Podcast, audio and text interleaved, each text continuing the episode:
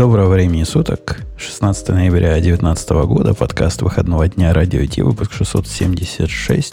Много шестерок сегодня. Если бы еще месяц был 16 было бы вообще круто.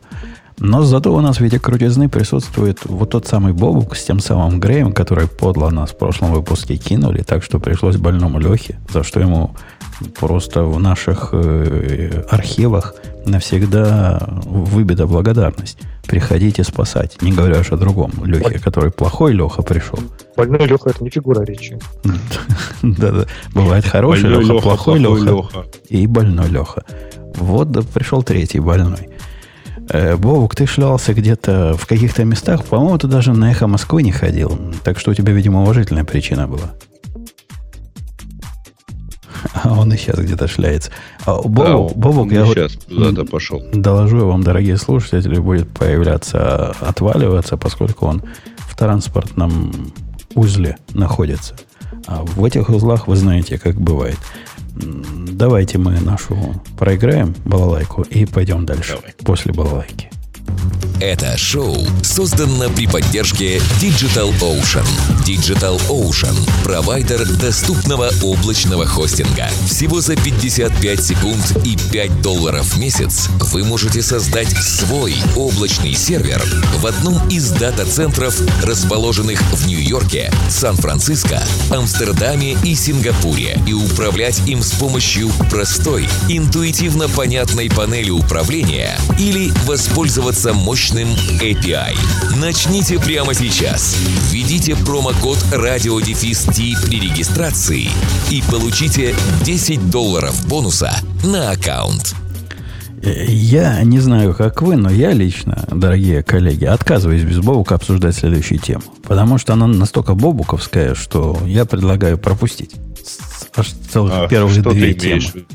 Вот Motorola, Razer и все прочее, это только для старперов. Мне с вами, пацаны, даже ребята, ребята, молодые люди, говорить про Razer Подожди, нечего. Подожди, во-первых, Бобук присоединился, во-вторых, а я, а Бобук... с чего ты взял-то, собственно? У меня было несколько рейзер. Но ты не показатель. Я, Бобук, без тебя отказывался а обсуждать еще есть? первую а тему. Я, я только хотел, я только хотел рейзер, но, но, но так ну, не смог. Ну вот, я, я же говорю, пацан. Я был даже K-Razer, который K1, следующая модель. Э, значит, Нет, у нас... У меня был классический Razer, конечно. И у, меня был, у меня было два. У меня был VTI и VTC, который CDMA. И Razer... У меня еще был V63 до Razer, простите. Razer... У меня был V66, E50. Razer был, на моей памяти, единственный телефон, который в моем окружении воспринимался действительно как статусная вещь. То есть он был не просто прекрасен. Он был еще и только для крутых. И стоил каких-то конских денег, по-моему, по тем временам. И не помню сколько, пом, помню, что конских. был. Э, да. И, а вот теперь новый да. телефон, который как старый, но другой и тоже статусный, судя по цене, потому что он даже делает э, iPhone по цене как стоящего. Кто, кто? Зато дешевле Samsung. Ну, Samsung складывается в других размерностях. Кто нам доложит, что нам Motorola показала, которая не по-настоящему Motorola, а так, с понтами, да? Это же не Motorola, это Lenovo. Google какой-нибудь, это, нет? Это Lenovo. А, не, они уже продали Motorola. Они уже купили, продали. Окей, Lenovo. Они продали Motorola китайцам в Lenovo, и это китайцы в Lenovo, Nova, Nova представляют этот самый Razer. Э, он будет выпущен в 2020 году, в январе он будет поступит в продажу в Verizon. Это э, складывающийся гибким экраном смартфон, который э, на 19 миллиметров шире э, предыдущего, ну вот того самого Razer 2004 года. А все остальные параметры кстати говоря, примерно близкие. То есть вот он только у него он сильно шире, это заметно на ну, подожди, 19 миллиметров вот. это 2, он... 2 сантиметра практически, да? Это прямо сильно да. шире. Ну, потому что у тебя, извини, у тебя предыдущий телефон в ширину составлял 53 сантиметра, 53 миллиметра, а этот 72, ну, потому что иначе он у тебя просто вот... У тебя Android там не поместится, условно говоря. Поэтому, да, он шире. Э, у него 6 с лишним, там 6,2 дюйма дисплей, он пластиковый, у него очень сложная конструкция шарнира, в результате чего у него совершенно отсутствует какая-либо складка вот на этом месте сгиба, в отличие там, от самсунговского складного телефона. У него, у него, правда, не очень все хорошо с техническими характеристиками, потому что явно он больше про вот про, про, про форму. немножко про понты, про форм-фактор, там красивый вид и все такое. Ну, вот как... не очень хорошо. У него, по-моему, просто не самый последний процессор, по-моему. Ты понимаешь, у него, у него цена полторы тысячи долларов, а начинка как у Xiaomi за 300 а, долларов. Не-не-не, так, как... так нельзя. А ты хочешь сказать, у оригинального э, Razer, который в два раза дороже стоил, рядом стоящего Ericsson была начинка какая-то суперская? Да никогда. У него была не слабее начинка. А, а начинка Здесь, должна быть... Там на самом деле дело не в начинке, а дело в том, что все-таки они постарались сохранить толщину э, предыдущего, ну, того рейзера. А в тонкий корпус не получается впихнуть более-менее емкую батарею. И, собственно, от батареи начинается вся эта, так сказать, цепочка некрасивых компромиссов, потому что батарея 2500 мАч, это очень мало для андроида в современных условиях. А, там не самый поэтому новый Android, там не самый мощный процессор, там всего одна камера. А, ну, вот как-то так. Э, погодите, ну, погодите, погодите. Вы главное, вы главное... Нет, ну, там, нет, подожди, там две камеры. Я имею в виду, там всего одна э, основная камера, в отличие, условно говоря, от двух-трех, которые принято ставить, извиняюсь, уже в 2019, не говоря 2020. Не-не-не, про камеру у него же там хитро, когда закроешь, она становится фронтальной. Но, Бобок, они о главном-то молчат. Бобок, ты с нами, да? На всякий да. случай проверяет, тыкаю палочкой. Вроде с нами. Yes. Они вами, молчат о главном. Этот телефон же щелкает, когда его закрываешь. Он щелкает, по, я видел на обзоре, по, почти как вот тот самый настоящий. Его можно достать, открыть и щелкнуть, закрыть. Как можно об этом умолчать? Того, ты понимаешь, так как в нем камера, точнее две, то легко можно сказать, что наконец-то выпустить ту самую камеру, которая щелкает. Э, да, да, поскольку телефон сейчас камера фона, то есть это щелкающая камера. Я в состоянии, ну, в таком странном. Неужели, думаю, пойду теперь на Android? Вот настолько мне нравится эта балалайка. Хочу. Женя, Женя, прости меня, пожалуйста. Я, я как человек, который только что вернулся после годичного странствования по андроиду, хочу тебе сказать, не ходи туда. Мне не понравится. Просто не ходи. Не понравится. Знаешь, оно, оно очень странно. Оно очень странно. Вот про такой тебе пример привести. Вот я тут э, сегодня ездил на машине, у которой и Google Play, и Android Auto. А, и вроде бы Android Auto, особенно вот текущего поколения, он весь побогаче, у него там фишечки разные, все такое. Но пользоваться ты все равно будешь CarPlay. Okay. Так практически совсем в Android. А я, я, поскольку Бобок нищеброд, и даже CarPlay, который, видимо, Apple, да, не пользуюсь, у меня в модели не было, в следующем году появилась. Пора менять машину? Мне кажется, тебе CarPlay понравится. Мне так кажется. Э, ну, ну, возможно. Тем не менее, телефон мне этот нравится активно. Вот активно, я когда смотрел на видео, а видел я его только на презентациях разных ютуберов известных, которым выдали его подержать в руках, вот это отсутствие складки, которое Грей упоминал, оно на внешнего, с точки зрения внешнего наблюдателя, полное. Он, когда открыт, выглядит как странного вида немножко дисплей. А когда сгинается, в этом месте сгинается, и никакой точки, э, полоски сгиба нет. Ничего. Какой, ну, какие технологии? Лех, ты видел, как, как, оно, как они умеют? Ты, ты, ты удивительно да. просто. Так они даже же это заявляют как фичу, да, что у них нет вот этой щели, какая, была, какая есть, я так понимаю, у Samsung, у того же. Ну, у Samsung и, заметно, да. Да. Но, не знаю, меня всегда здесь смущает. Когда получается, ну ведь э, все эти гибкие экраны, почему они, я так понимаю, добавляют эту щель, чтобы не было вот этой точки перелома, да, экрана. То есть в том месте, где ты постоянно ее открываешь, закрываешь, механически она будет, ну, изнашиваться, да, она будет, ну, как бумагу даже, если просто сгибать разгибать, Слушай, она же там, будет... Как, там, там сложная ломаться. система, э, там сложный какой-то шарнир, который, э, под, я так понимаю, натягивает чуть-чуть экран в этом месте, именно в этом месте. А, да-да-да, они показывают, вот, что экранчик складывается потом обратно. Вниз немножко сдвигается, когда ты его закрываешь, как-то весь целиком туда, чтобы этого напряжения не было, материалов. Ну, которых... конечно, но ты же все равно, когда его складываешь, особенно там, учитывая, что нет вот этой дырки, да, он же плотно прижимает, то есть он переламывает экран. И как-то прям так это выглядит слишком подозрительно хорошо. Мне кажется, либо оно будет отваливаться очень быстро, либо они сделали какой-то умный ход, что, например, все-таки оно типа, там, не знаю, условно по бокам маленькие выступы, и все-таки экран внутри плотно сжимается, а там такой загибулинка идет, а вот края красиво сливаются в одну тонкую линию. Ну, на вид, я, я не знаю, какой трюк они сделали. На вид в открытом состоянии он выглядит как цельный, цельный экран. Однако у меня тут вопрос, на который, конечно, Ксюша могла бы ответить.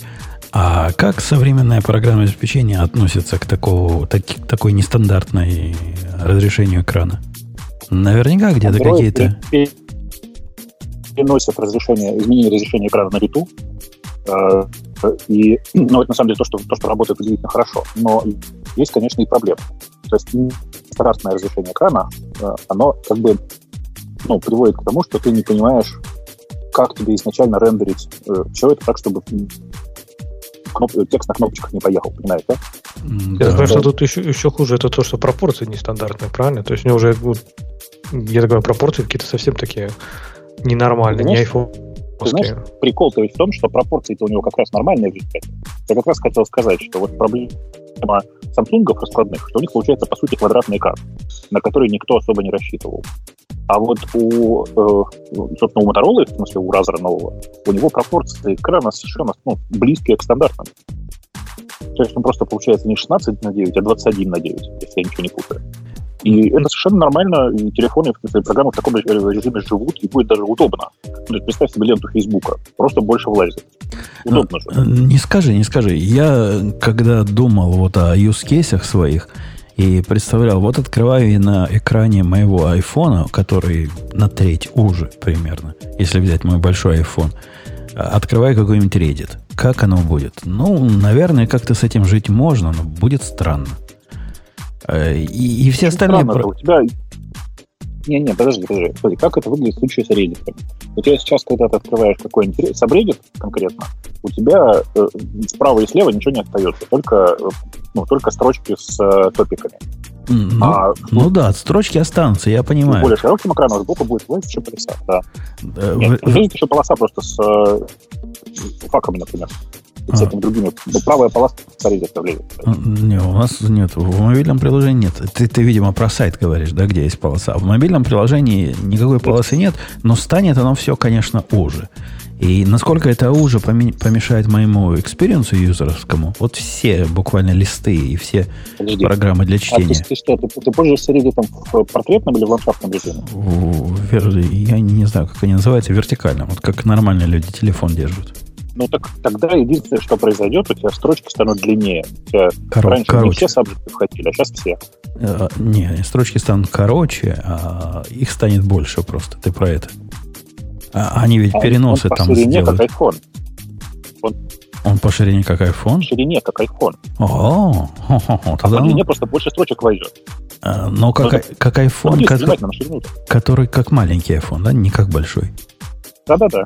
А, Конечно. Слушай, интересное, интересное дело. Возможно, мне это еще больше надо. Хотя ты меня отговариваешь, не ходи, не ходите, девки, замуж, не ходите в Android. Будешь очень стонать от андроида. Прям будешь стонать от андроида и плакать, и, и, и все такое. Если бы такое сделала Apple, я бы сам купил, понимаешь? Так же, как я купил бы с удовольствием новый MacBook. Но, э, к сожалению, это все делает Motorola, точнее, это на самом деле все делает Lenovo, который выпускает теперь телефоны под брендом э, Motorola, как правильно я уже сказал. И получается, что это просто не очень понятный Android. А, а у меня... У них же были свои какие-то фирменные оболочки такие, прям, чтобы сделать Android вообще юзабельным. И там со своими фишечками, какими-то синхронизациями. Или они все это уже закопали? Про- проблема Android не в э, оболочке. Оболочек дофига хороших, удобных, это правда. И э, есть э, не, так, не очень глубокие модификации андроида, которые что-то улучшают, там, сторку вот эту выпадающую улучшают, всякие такие штуки. Проблема в программах, к сожалению. Качество программ, привычных нам, которыми мы много лет уже пользуемся, просто другое, оно просто хуже. Э, там есть и... Вот, те же самые три, ну, не знаю, какие-нибудь три, которыми ты пользуешься, условный я не знаю, Google Maps, э, ну пусть Skype или какой-нибудь еще там... Skype, Skype точно Reddit. хуже под, под Android. Reddit, для Reddit есть несколько приложений, все они хуже под Android. А, там Ты нет своего Apollo, да, еще? Apollo, Apollo нет, конечно.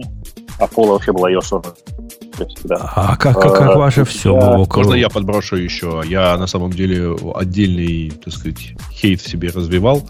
А, Я просто сравнивал несколько, несколько абсолютно одинаковых приложений на iPhone и на Android.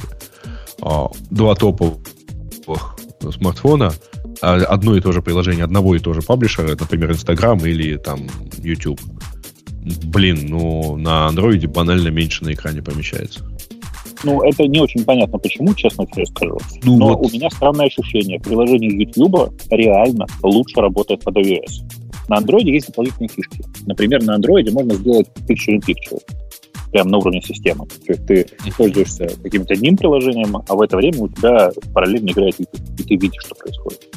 Или на Android есть плюс Messenger, как Telegram, который позволяет тебе там, ну, сильно удобнее пользоваться Telegram. Или на Android есть Firefox, настоящий. Э, В принципе, на этом плюсы закончились. Э, А мне, а мне, все, мне все равно любопытно посмотреть, как, как, как в настоящей жизни выглядят вот эти приложения, которыми, как ты говоришь, мы привыкли пользоваться. Они совершенно идиотско выглядят и плохо работают на андроиде. Но неужели тот же Reddit или тот же Telegram будет работать на андроиде хуже, чем на iOS? Почему? Ну, от, от чего? Ну, второго сорта, что ли, система? Нет, смотри, я не знаю, почему Reddit работает действительно хуже. Telegram работает так же, просто один в один. Ребята из Telegram много для этого усилий приложили. А, а, По непонятной мне причине тупо медленный рендеринг, например. Я такого вообще не ожидал. То есть э, два одинаковых топовых телефона. В Телеграме ты э, скроллишь экран, и ты видишь, что система не успевает местами отрисовывать кусочки. Вот, И такого, я, просто голова- такого я в нашем iOS мире давно не видел, что кто-то не успевал отрисовывать кусочки. Ну, с- есть, с- с в iOS iPhone- еще очень много всего сделано.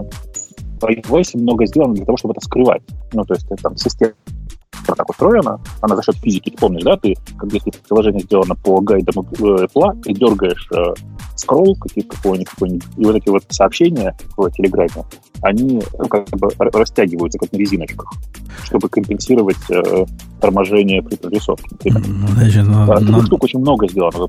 Надо и для андроида такие гайды написать, чтобы и у них было счастье в их мире. А, Возвращаясь к Хрейзеру, в общем, я бы взял, несмотря на... Действительно, цена запретительная практически. Они это на какой рынок рассчитывают? Кто будет покупать телефон за полторы тысячи долларов, если даже за тысячу долларов топовый iPhone люди чешут, чешут в затылке и думают, нафиг оно мне надо. ну, Те, кто ностальгирует, он путун. Ну, слушай, еще на самом Razer? деле я слышал несколько, ну, довольно много восторженных отзывов. Вот как раз на тему, ой, там такой звук складывается, ой, такая классная штука и так далее. Ну, вот правда. А, ну, давайте честно, ты же вспоминал уже оригинальный Razer. А что, его кто-то покупал, потому что там мощный процессор или крутая камера? Слушай, тогда этим не мерились, понимаешь? Да-да, да, Я, да, я не знал, какой процессор в Razer. точно. И тогда он был не важен Кстати, я вообще тоже, да, и никому. какая батарея, я тоже не знал. Да. Да не, это же телефон такой для ретроградов. Те, кто вот помнит оригинальный Razer, те, кто владел оригинальным Razer. Ну, в принципе, действительно, кому нужен не самый топовый спеки Android за полторы тысячи долларов? Ну, окей, у него складывающийся экран. Большинство людей ни тепло, ни холодно от этого складывающегося экрана. Они будут жить прекрасно с обычным вот этим блоком, в котором все есть, большой экран, супер какой-нибудь Snapdragon, даже прокручивание спиков будет не тормозить в андроиде. И классно. То есть, в принципе, людям-то это не надо. То есть, мне кажется, здесь кон- кон- конкретная аудитория, это вот люди, которые ностальгируют. И купят, ну, не знаю, тысячу телефонов. Ну, здорово, будет тысяча Нет, телефонов купит, продано. конечно, больше, потому что он все-таки не совсем запретительно дорогой. И у него, понятно, э, вспомнить... э, я думаю, что мы помним, да, как там 10 лет назад люди ходили, вот до айфонов, фонов, фонов, люди ходили с максимально тонкими экранами, э, ну, с максимально тонкими Вы, вы, вы, вы мальчики, девочки, мальчики, девочек нету, вы пропадаете конкретно. То есть, э, то, что Бобук плохо звучит, так он из вас лучше всех звучит. Давайте я попробую сделать Так ты маленький- тоже пл- плохо звучишь, между прочим, Я- потому что э, это все-таки непонятно что. То есть, это- оказалось, это не... Сейчас, возможно, скайп, дорогие слушатели, переподключится. Э, возможно, это оказалось, оказалось что не, не, не наши не железки, а наоборот Skype. Ну, по крайней мере, одним айбутом железки это не лечится, да. Да, и, и вот так. И я отключил один из Wi-Fi, подключился на другой Wi-Fi, посмотрим, может, оно станет лучше. Как оно на лету смогло это понять, я удивляюсь. Как оно вас не выбросило, я просто респект и уважуха Макосу. Подожди. В чем есть macOS? Это же Skype?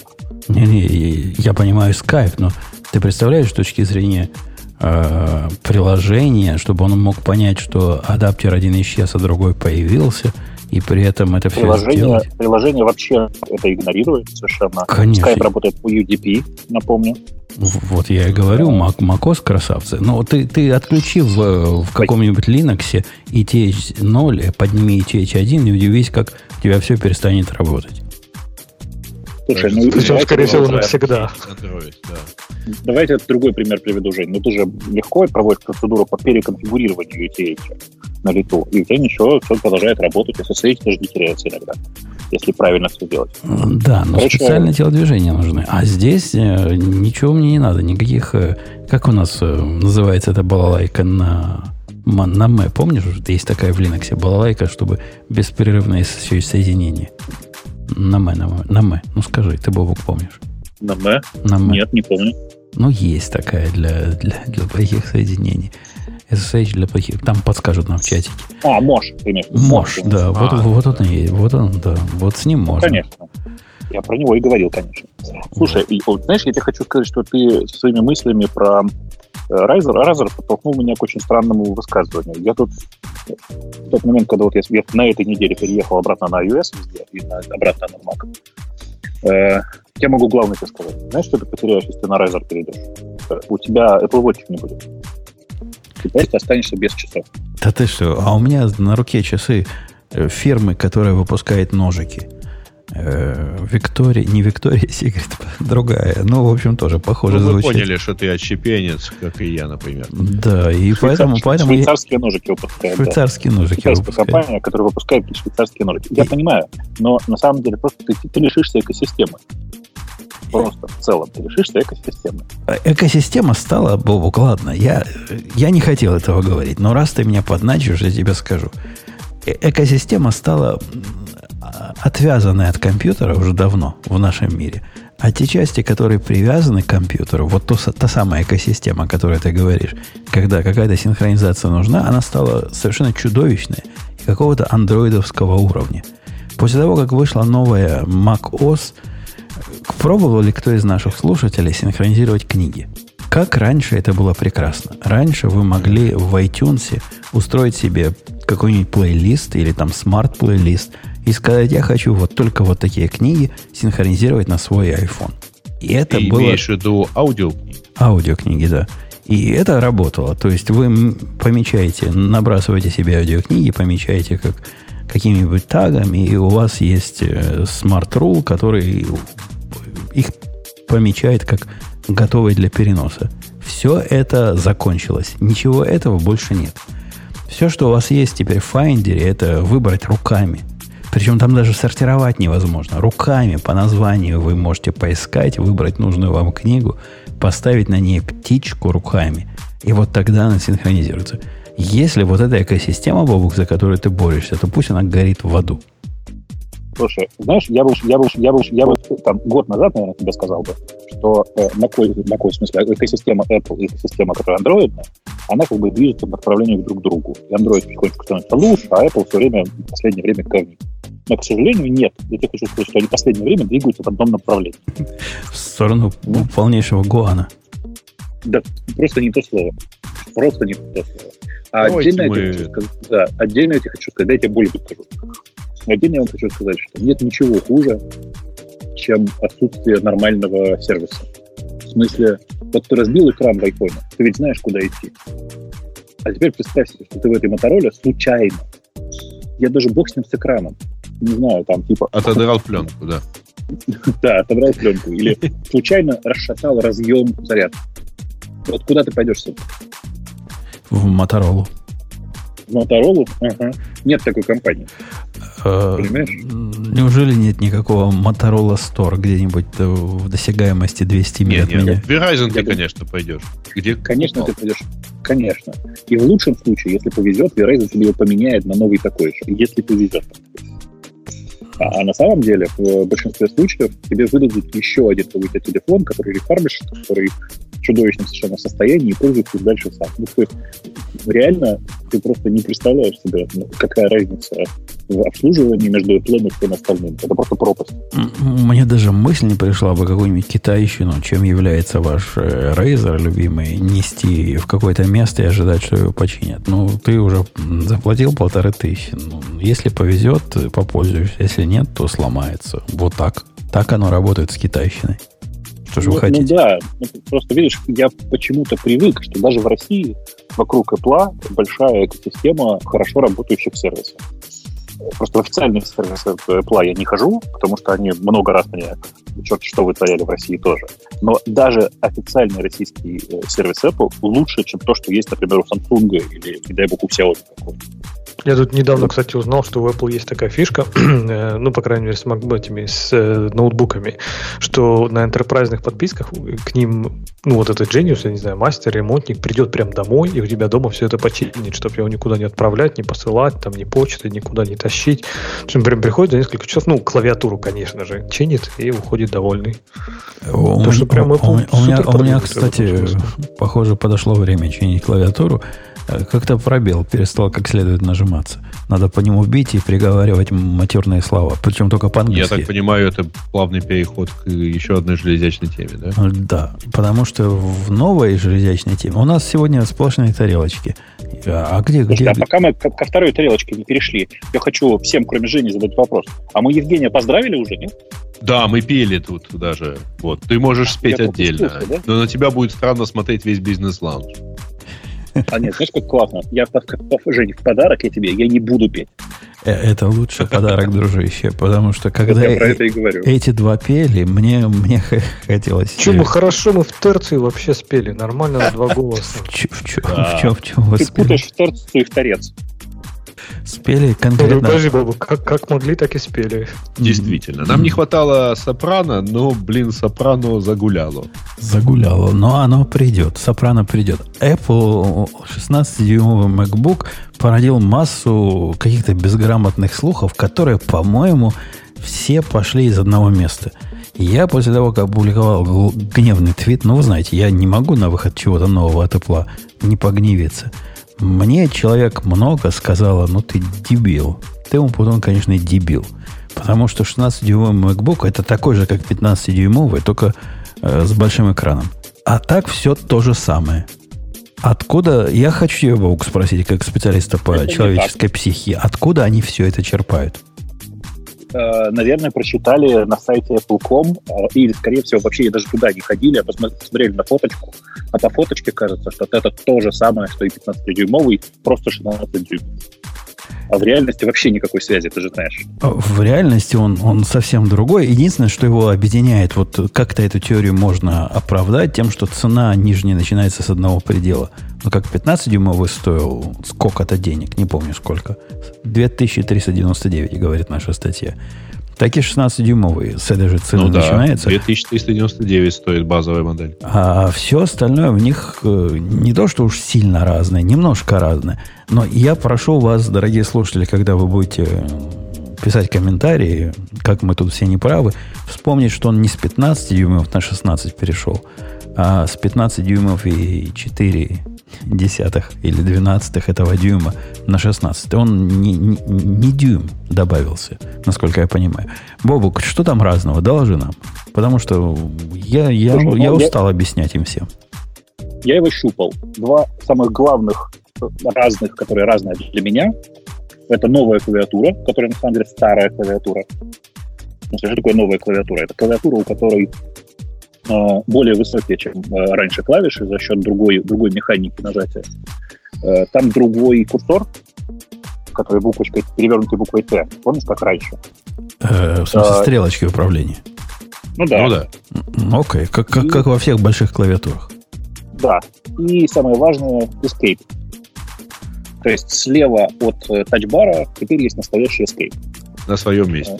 И, на своем месте, как все как мы привыкли. Я клавиши не щупал, однако те, кто щупал, говорят, что они действительно похожи на предыдущие, хотя не такие, как предыдущие. Это нечто среднее они... между Butterfly, вот этим, который они, Нет, похоже, убьют. конструкция такая же, как не, у не, механизм ножницы, 2015 да. да, там тоже ножницы, но просто он а, как бы, ну вот, естественно, доработанный, он не такой, кажется, громкий и так далее. Не-не, слушайте, механизм ровно тот же самый, отличается на самом деле форма клавиш тут э, вместе с тем, чтобы выпустить вот эти клавиши, которые Butterfly, да, вот эти, которые, которые, которые теперь уже можно назвать старыми, одновременно вместе с этим сделали более плоские, из более тонкого пластика клавиши, и они даже немножко вогнуты внутрь, знаете, да, что каждая кнопочка, на самом деле, ага. на MacBook 2016 года, она немножко вогнута внутрь. Ну вот, э, клавиши остались такими же, немножко плоскими и вогнутыми внутрь, но механизм теперь старый, то есть те же самые ножницы, как и были в 2015 году.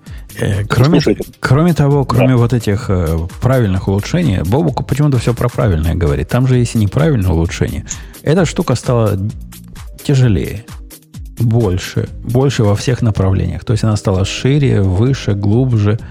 И, Слушай, ну, я да. видел, его клали сверху на ноутбук 2015 года он такой же. Это не такой же он, но есть Женя, размер, Женя, можно померить его. Женя, я в App Store, в App Store провел тест. Тест выглядел так. Мы положили два ноутбука, один старый, один новый, закрыли, и я попробовал на ощупь их различить. Есть не смысле, что ты одновременно берешь и сравниваешь, а ты берешь один, потом берешь другой, и пытаешься понять, где из них какой нифига ты не отличишь. 120 грамм, да что ж у тебя с чувствительностью? Он тяжелее. Или 170 грамм, по-моему. Да, 170 грамм. Ты 170 Слушай, грамм на вес не понимаешь? Я 170 грамм на вес не отличаю, потому что у меня вот сейчас вот сумка рядом со мной. Она весит 19 килограмм, а мне по барабану. Ну, в смысле, наверное, просто я... Конечно, конечно. Когда 19 грамм, 170 грамм не важно. А когда у тебя он полтора килограмма, или сколько он там весил? Жень, но самое главное, это ты забываешь. Просто за эти 170 грамм ты можешь поставить 64 гигабайта. Это да. За это я готов действительно пострадать. И, и, и, даже, и даже 270 грамм бы согласился. Тут я согласен. Однако пойти на увеличение такого размера своего MacBook я не пойду. Я жду, пока 64 килограмма завезут в, в, в 13-дюймовый. Ну или 14-дюймовый. По логике, скорее всего, будет. Подожди, Бутур, а что тебе так эти 170 грамм волнует? Ты же все равно, ну, ты же не возишь его с собой там все время на плече условно. Ну, окей, донесешь ты его от дома до машины, эти 170 грамм.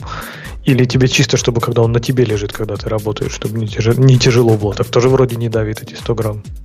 Оно как-то здесь 100 грамм, там 100 грамм. И напрягает, понимаешь? С каждой 5 старушек рубль.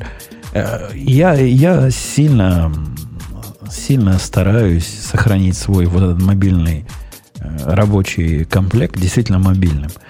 И зная себя, понимаешь, Леша, когда у меня был 15-дюймовый MacBook э, Pro, а он у меня долгие годы был, такого активного использования в домашних э, условиях, как с 13 дюймов, у меня не было вообще никогда. Я не знаю, в чем тут причина. Возможно, из-за того, что он был тяжелый. Возможно, из-за того, что он был большой. Но вот такого взял его, положил на колени и что-то быстренько поделал, у меня не было. Поэтому я пытаюсь вот эту ситуацию сохранить. Вот мне с 13-дюймовым комфортно. Мне больше ничего не надо.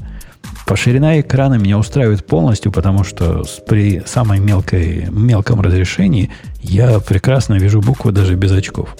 А я имею в виду буквы на полную ширину 130 символов, когда у меня открыта ID или VS Code, и еще там слева список э, проектов открыт. Вот хватает по ширине.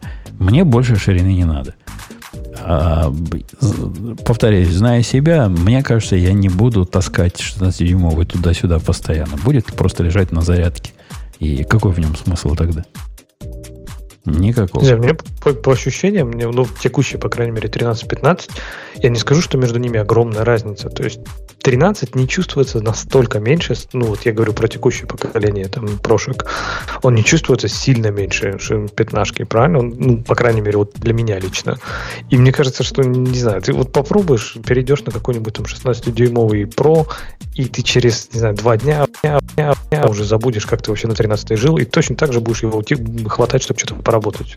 Ну, так не хватало, когда на 15-дюймовом жил. Возможно, там были какие-то другие причины, но 13-дюймовый поменял мой, мое качество работы кардинально. Это стало... Ты новую прошку имеешь в виду? Вот прям обе были 13 и 15 была новая, потому что прошка 15 предыдущая, она прям массивнее ощущается. А если ты берешь вот новые прошки, то 13-15, оно уже не ощущается такой большой разницы между ними. И, да, я, я спорить не буду. 15-дюймовые новые прошки я только от своих коллег э, щупал Apple. И это, конечно, не тот experience. Нам в чатике мой тезка пишет, что там же только 16 гигабайт на 13. Ну, конечно. 16 гигабайт на 13 дюймовом. От того и, и страдаем. Нам бы хотя бы 32, а, не кстати, то, что слухи про 14 идут. Ну, вот если бы нам хотя бы 32 завезли, я бы уже был наполовину счастлив.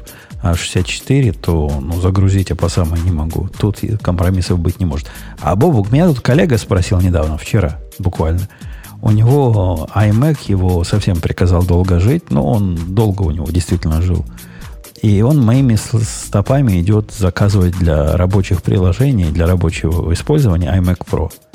И он меня спросил вообще, как 64 гигабайта хватит вот, с, с моей точки зрения, у меня 64, или больше надо? Я сказал, что мне 64 хватает. Не знаю, тебе надо 128, Богу?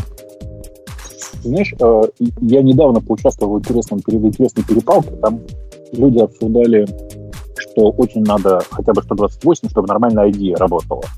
А, ответ... Вот, вот, так и хочется спросить. Да. И, и в ответ человек пришел, что вы делаете в ответ человек пришел и сказал, знаете, все хорошо, у меня 128, а идея по-прежнему тормозит. Так что нет никакого смысла, оставайтесь. Сейчас, сейчас, того, стало, резко стало интересно. Подожди, что вы делаете? У меня 32 гигабайта. IntelliJ с далеко не самыми простыми проектами, я скажу. То есть там вся Spring Family практически. И я ни разу не видел, чтобы у меня вообще она выжрала там не то, что всю память, а даже сколько-то, сколько я не могу дать. Давайте я объясню. А, ч- а чего, Леша? Плагины, либо какие-то скалы, кто-то там, или еще какой-то вот богомерзкий. Да, нет, нет, это, это феномен такой. Дело в том, что, знаешь, это вот, э, если ты попадаешь в заложники, и э, люди в тебя не стреляют, а просто говорят, что ты, к сожалению, вынужденная жертва, а они просто хотели заработать немножко денег и все такое, и со временем ты начинаешь их жалеть. Называется стокгольмский синдром. Так вот, ты просто так давно в заложниках у ID, что ты начинаешь сопереживать и думаешь, что она не тормозит. И вообще ведет себя хорошо. Нет, тормозит это другое. Не, подожди, тормозит это две разные вещи. Окей, тормозит это дело десятое. Не, не особо тормозит последней версии, пользоваться можно, но окей. Но вот именно с точки зрения памяти, ну, говорю, давай, давай, давай, давай я тебе расскажу, Леша, как с точки зрения памяти э, с этим жить нельзя. И в этом вы не поверите, чья вина. Вина Microsoft. После того, как э, VS Code научил меня, что в нужный момент я могу написать код э, и запустить код точка и запустить из этого места проект, догадайся, что я начал делать. Я начал писать Goland э, точка и запускать из этого места проект, который мне нужен. Э, он как все вот эти ограниченные ID, которые у них есть, у него нет концепции модулей.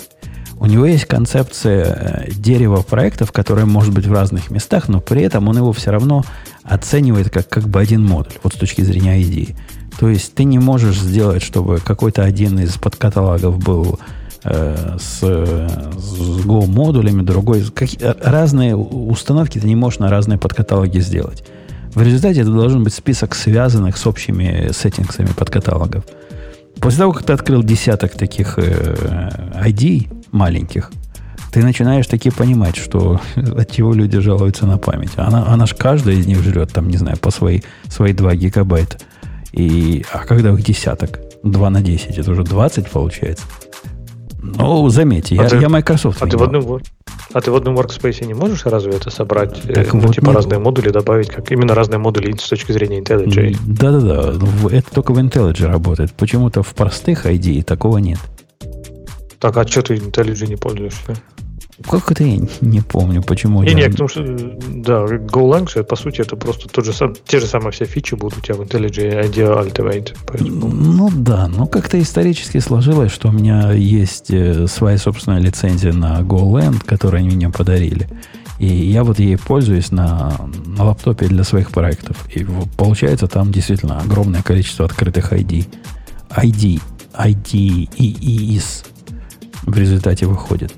А так да, и я согласен. Если у тебя есть большая настоящая идея, то проблемы нет. И, и, на мой взгляд, это удивительно, почему они не разрешают модули или нечто типа модулей на уровне простых идей.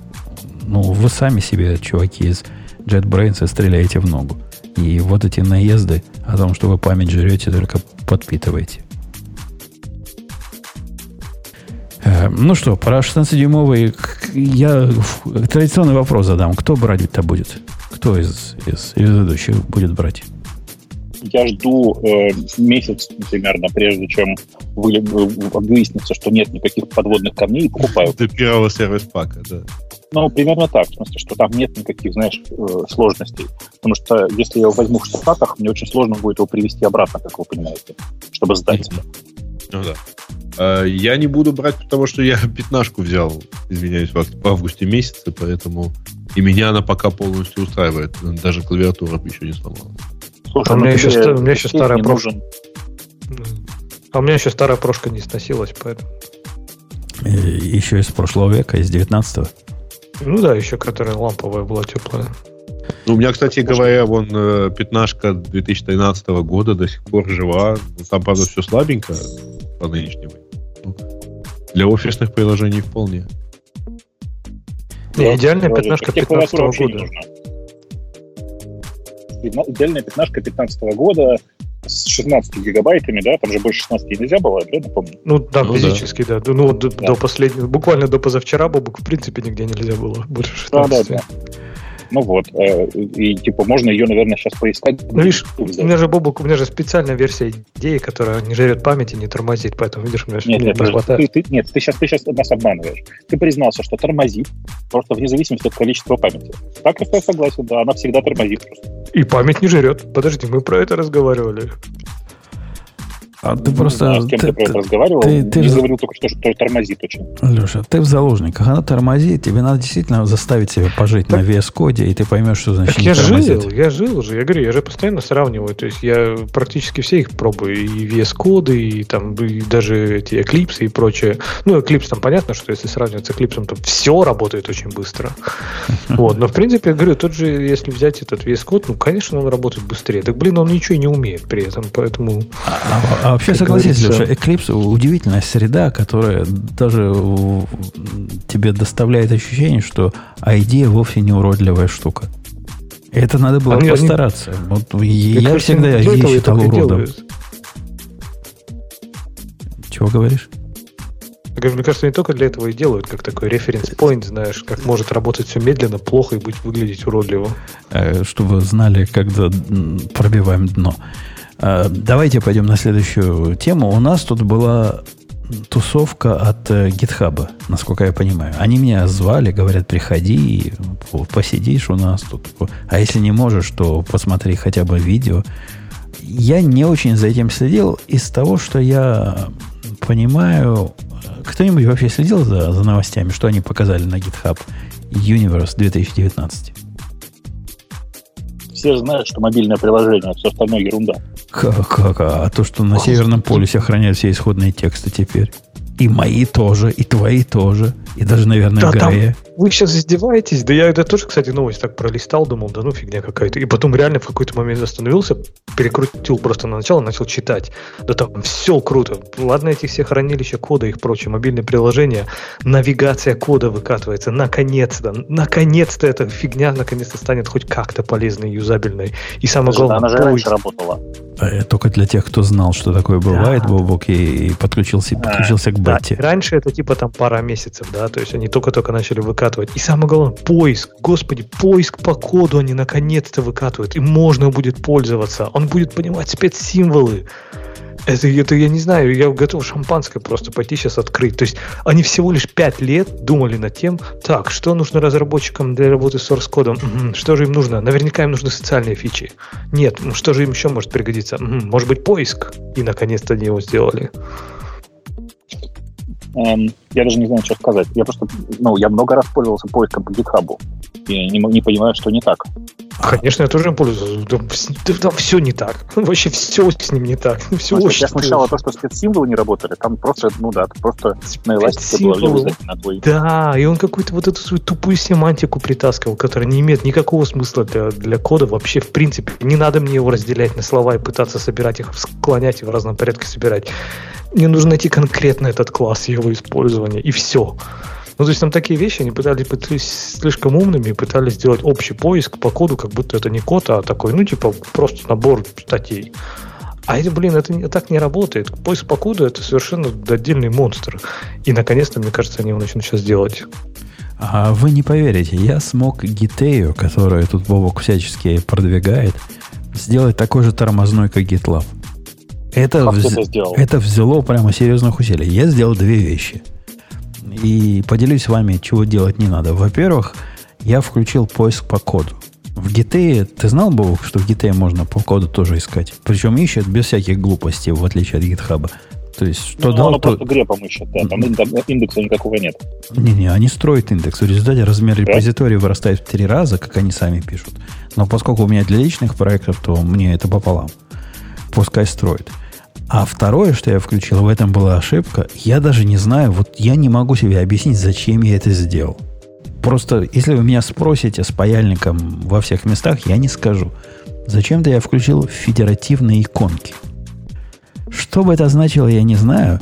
Видимо, оно имеет аватары, умеет аватары брать как, как с граватара оно сейчас берет по умолчанию, но из каких-то других, видимо, инстансов умеет собирать. Если к тебе кто пришел, с твоего, с чужого какого-то гитла, гит, гиты. Так вот, э, если вы эту штуку включаете, то время загрузки страницы дашборд э, Сейчас она у меня 32 миллисекунды. Догадайте, сколько она будет после включения вот этих э, федеративных граватаров. Секунду? 10 секунд. 10. А, класс. У меня такое впечатление, что он просто где-то там по тайм-ауту падает, и где-то 10 секунд как тайм-аут забито, потому что подозрительно одинаково всегда получается. Так 10, 10 с половиной. Но, но, но ты же просто выключил эту фичу и все заработало, да? Просто выключил и все заработало, и поиск по коду все еще работает. Вообще я стал большим фанатом э, вот этой связки GT и дрон вместе в комплекте. Они работают просто буба шельдовар. Просто вообще конкретно хорошо. Я, я убил свой домашний GitLab. Совсем. До конца. И насколько все быстро, и насколько мало требовательно к железу и не требует вот этой тонкой оптимизации, которой я занимался постоянно. Занимался это мягкое слово. Э, сношался с которой постоянно, чтобы удержать GitLab в, в рамках приличного, а тут всего этого не надо. Э, это какой-то какой-то глоток свежего воздуха. Однако, с точки зрения решения для работы, оно вообще никуда не годится. То есть, ну, то есть, я, ты можешь себе представить кто-то, кто git, git, Git использует в виде рабочей системы. Она ведь совсем-совсем, э, ну, как мягко сказать, пролетарская. Ну да. Пролетарии всех стран, соединяйтесь. Она, она знаешь, для меня как что? Как эм, фозил. Знаешь, что такое? Знаю, знаю. Вот, вот как был. Типа, просто супер, супер простая штука, которая может работать прямо здесь и сейчас. Э, то есть, когда я на GitLab ругаюсь, я говорю, чуваки, у вас там есть место поиска, в котором можно искать по репозиториям, тикетам и, по-моему, по коду, и оно через раз работает, и я на это э, бронюсь. Леха, догадайся, как это сделать в Git? Подскажу, никак. Там такого места просто нет. Ты можешь поискать по всем репозиториям название репозитория, по всем организациям в отдельном табе название организации, ну, то есть сабмодуля типа. И если уж ты в конкретном репозитории, тогда ты можешь поискать по коду. Поиска по э, тикетам, может, у них, он у них есть, но я не знаю, как его включить. Вот такая, такой пролетариат. Но тем не менее, для домашних нет использований... Нет багов, да, для домашних использований прямо то, что надо. У меня никаких тикетов нету, и у меня все хорошо. Слушай, а ты смотрел на Source Hut? Я э. понимаю, что он, он не, не устанавливается. Знаешь, что такое Source Hut? Как-то знакомо звучит, но дай деталей. Ну, это попытка сделать альтернативу GitHub, конечно. А, она такая немножко как бы сделана немножко слишком просто. Давай я в Skype кину ссылку, что ли, нам. Uh, sourcehub.org. Uh, при этом ну, в нем есть много интересного всего сделано, и он выглядит довольно перспективно, хотя это текущее состояние скорее альфа. Ну, то есть они, он, он честно, честно, уже знает, что это альфа прямо сейчас. Посмотри на него из интереса. Прям довольно много сделано работы, и то, что сделано, работает хорошо, к и ну, вот я нескольким проектом туда переехал, прям, прям приятно. А, я открыл ссылку, там у них э, в, во первых строках Mercurial Support доступен как э, гражданин первого сорта. Ты наслаждаешься этим? Ну, я-то, конечно, нет, это все равно. Но, но я знаю, что многим важно было, конечно. Ну, выглядит просто вот это где-то уже на той границе, где простота хуже воровства. То есть да я, нет, я ну, конечно, минималист. Да-да-да, я на них и смотрю. Вот оно близко... А ты на нажми на картинку, наверное. Нажал на картинку. Оно близко к тому, как разные встроенные... Я не знаю, есть ли такая балалайка встроенная в гид, но есть такая встроенная в Mercurial была балалайка, как она умеет визуализировать все. Вот что-то что такое близкое.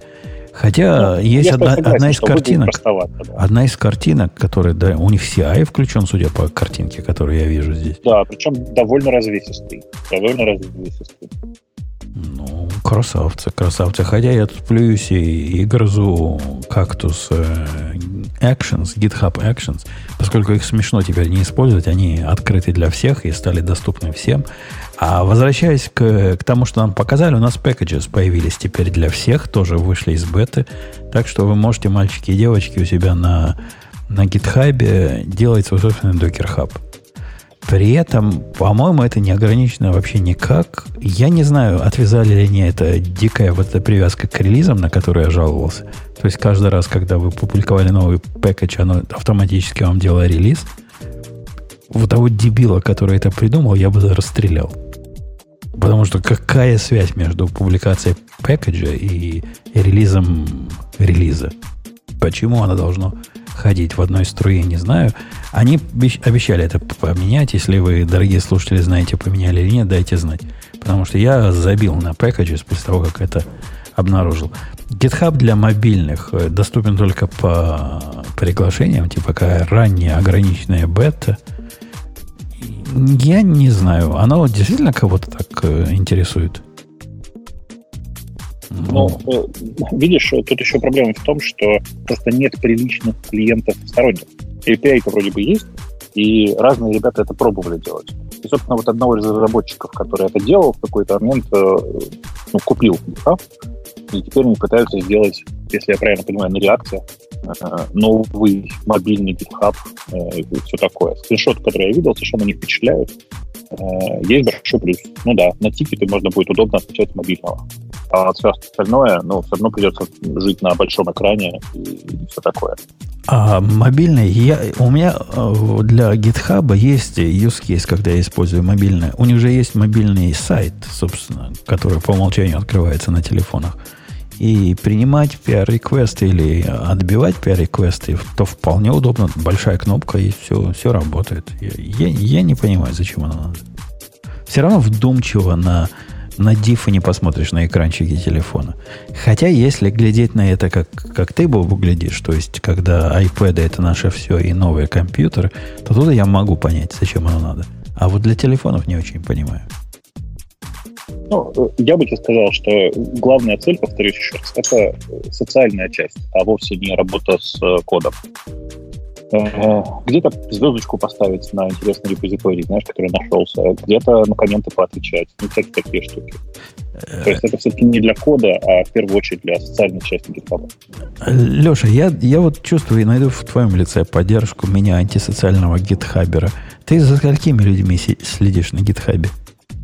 За нулем. Ну, ну, коллеги по команде и все остальное меня вообще не интересует. Я слежу за одним. И он, он с нами сегодня.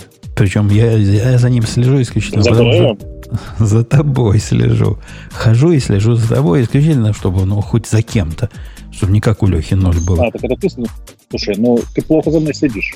Я вот в зеркало сейчас смотрюсь, мне кажется, ты меня даже запустил. Не-не-не, это нормально. Все, все, все ходы записаны, не волнуйтесь. У нас все записано. Понять, зачем мне это надо, я не понимаю. Почему мне интересно, за каким, какому проекту Бобук поставил звездочку?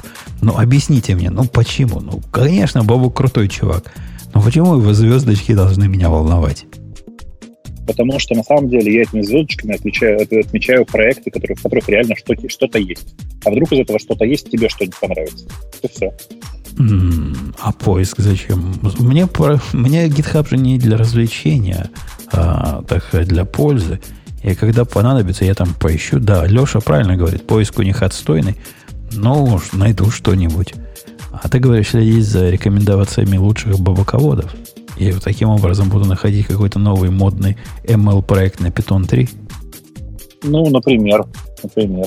Ну, просто, это, это знаешь, это же как э, помнишь, когда это на Delicious такое было, когда люди следили за чужими закладками, которые, которыми люди делились? Да, и, подписывался на чужие закладки. Причем мы тут так давно сидим, мальчики и девочки, что когда мы подкаст этот записывать начинали, Delicious был наше все, и, и тогда не дадут соврать слушатели древние. Я и тогда удивлялся, кому нафиг эта социальщина нужна в закладках. Примерно так же удивляюсь сейчас и про GitHub. Ну, не ну, знаю. Кстати, я на Delicious э, с интересом наблюдал за несколькими, знаешь, такими известными людьми. Да, ну, то есть, на самом деле, это сейчас э, примерно там, ну, там, какая-то часть тех, кто постил это все в Delicious, э, э, постит это в Твиттере, и ты за ними также, наверное, интересно наблюдаешь. Ну вот, кстати, Бобу, говоря даже про социальный аспект GitHub, даже он сделан как-то, ну, странно. То есть, почему, например, у них нотификации и работа там с такими вещами, как пиары, они вообще отдельно вынесены. То есть, это именно notifications, а вот твоя социальная лист, вот это фид, да, это там, где действительно кто-то ставит какие-то лайки. Да, блин, это полная ерунда. Объедините их. Я хочу видеть, о чем, например, в моей команде кто что делает. То есть, кто какие пишет комменты, какие там пиары создаются, вот это все. И ты будешь это видеть.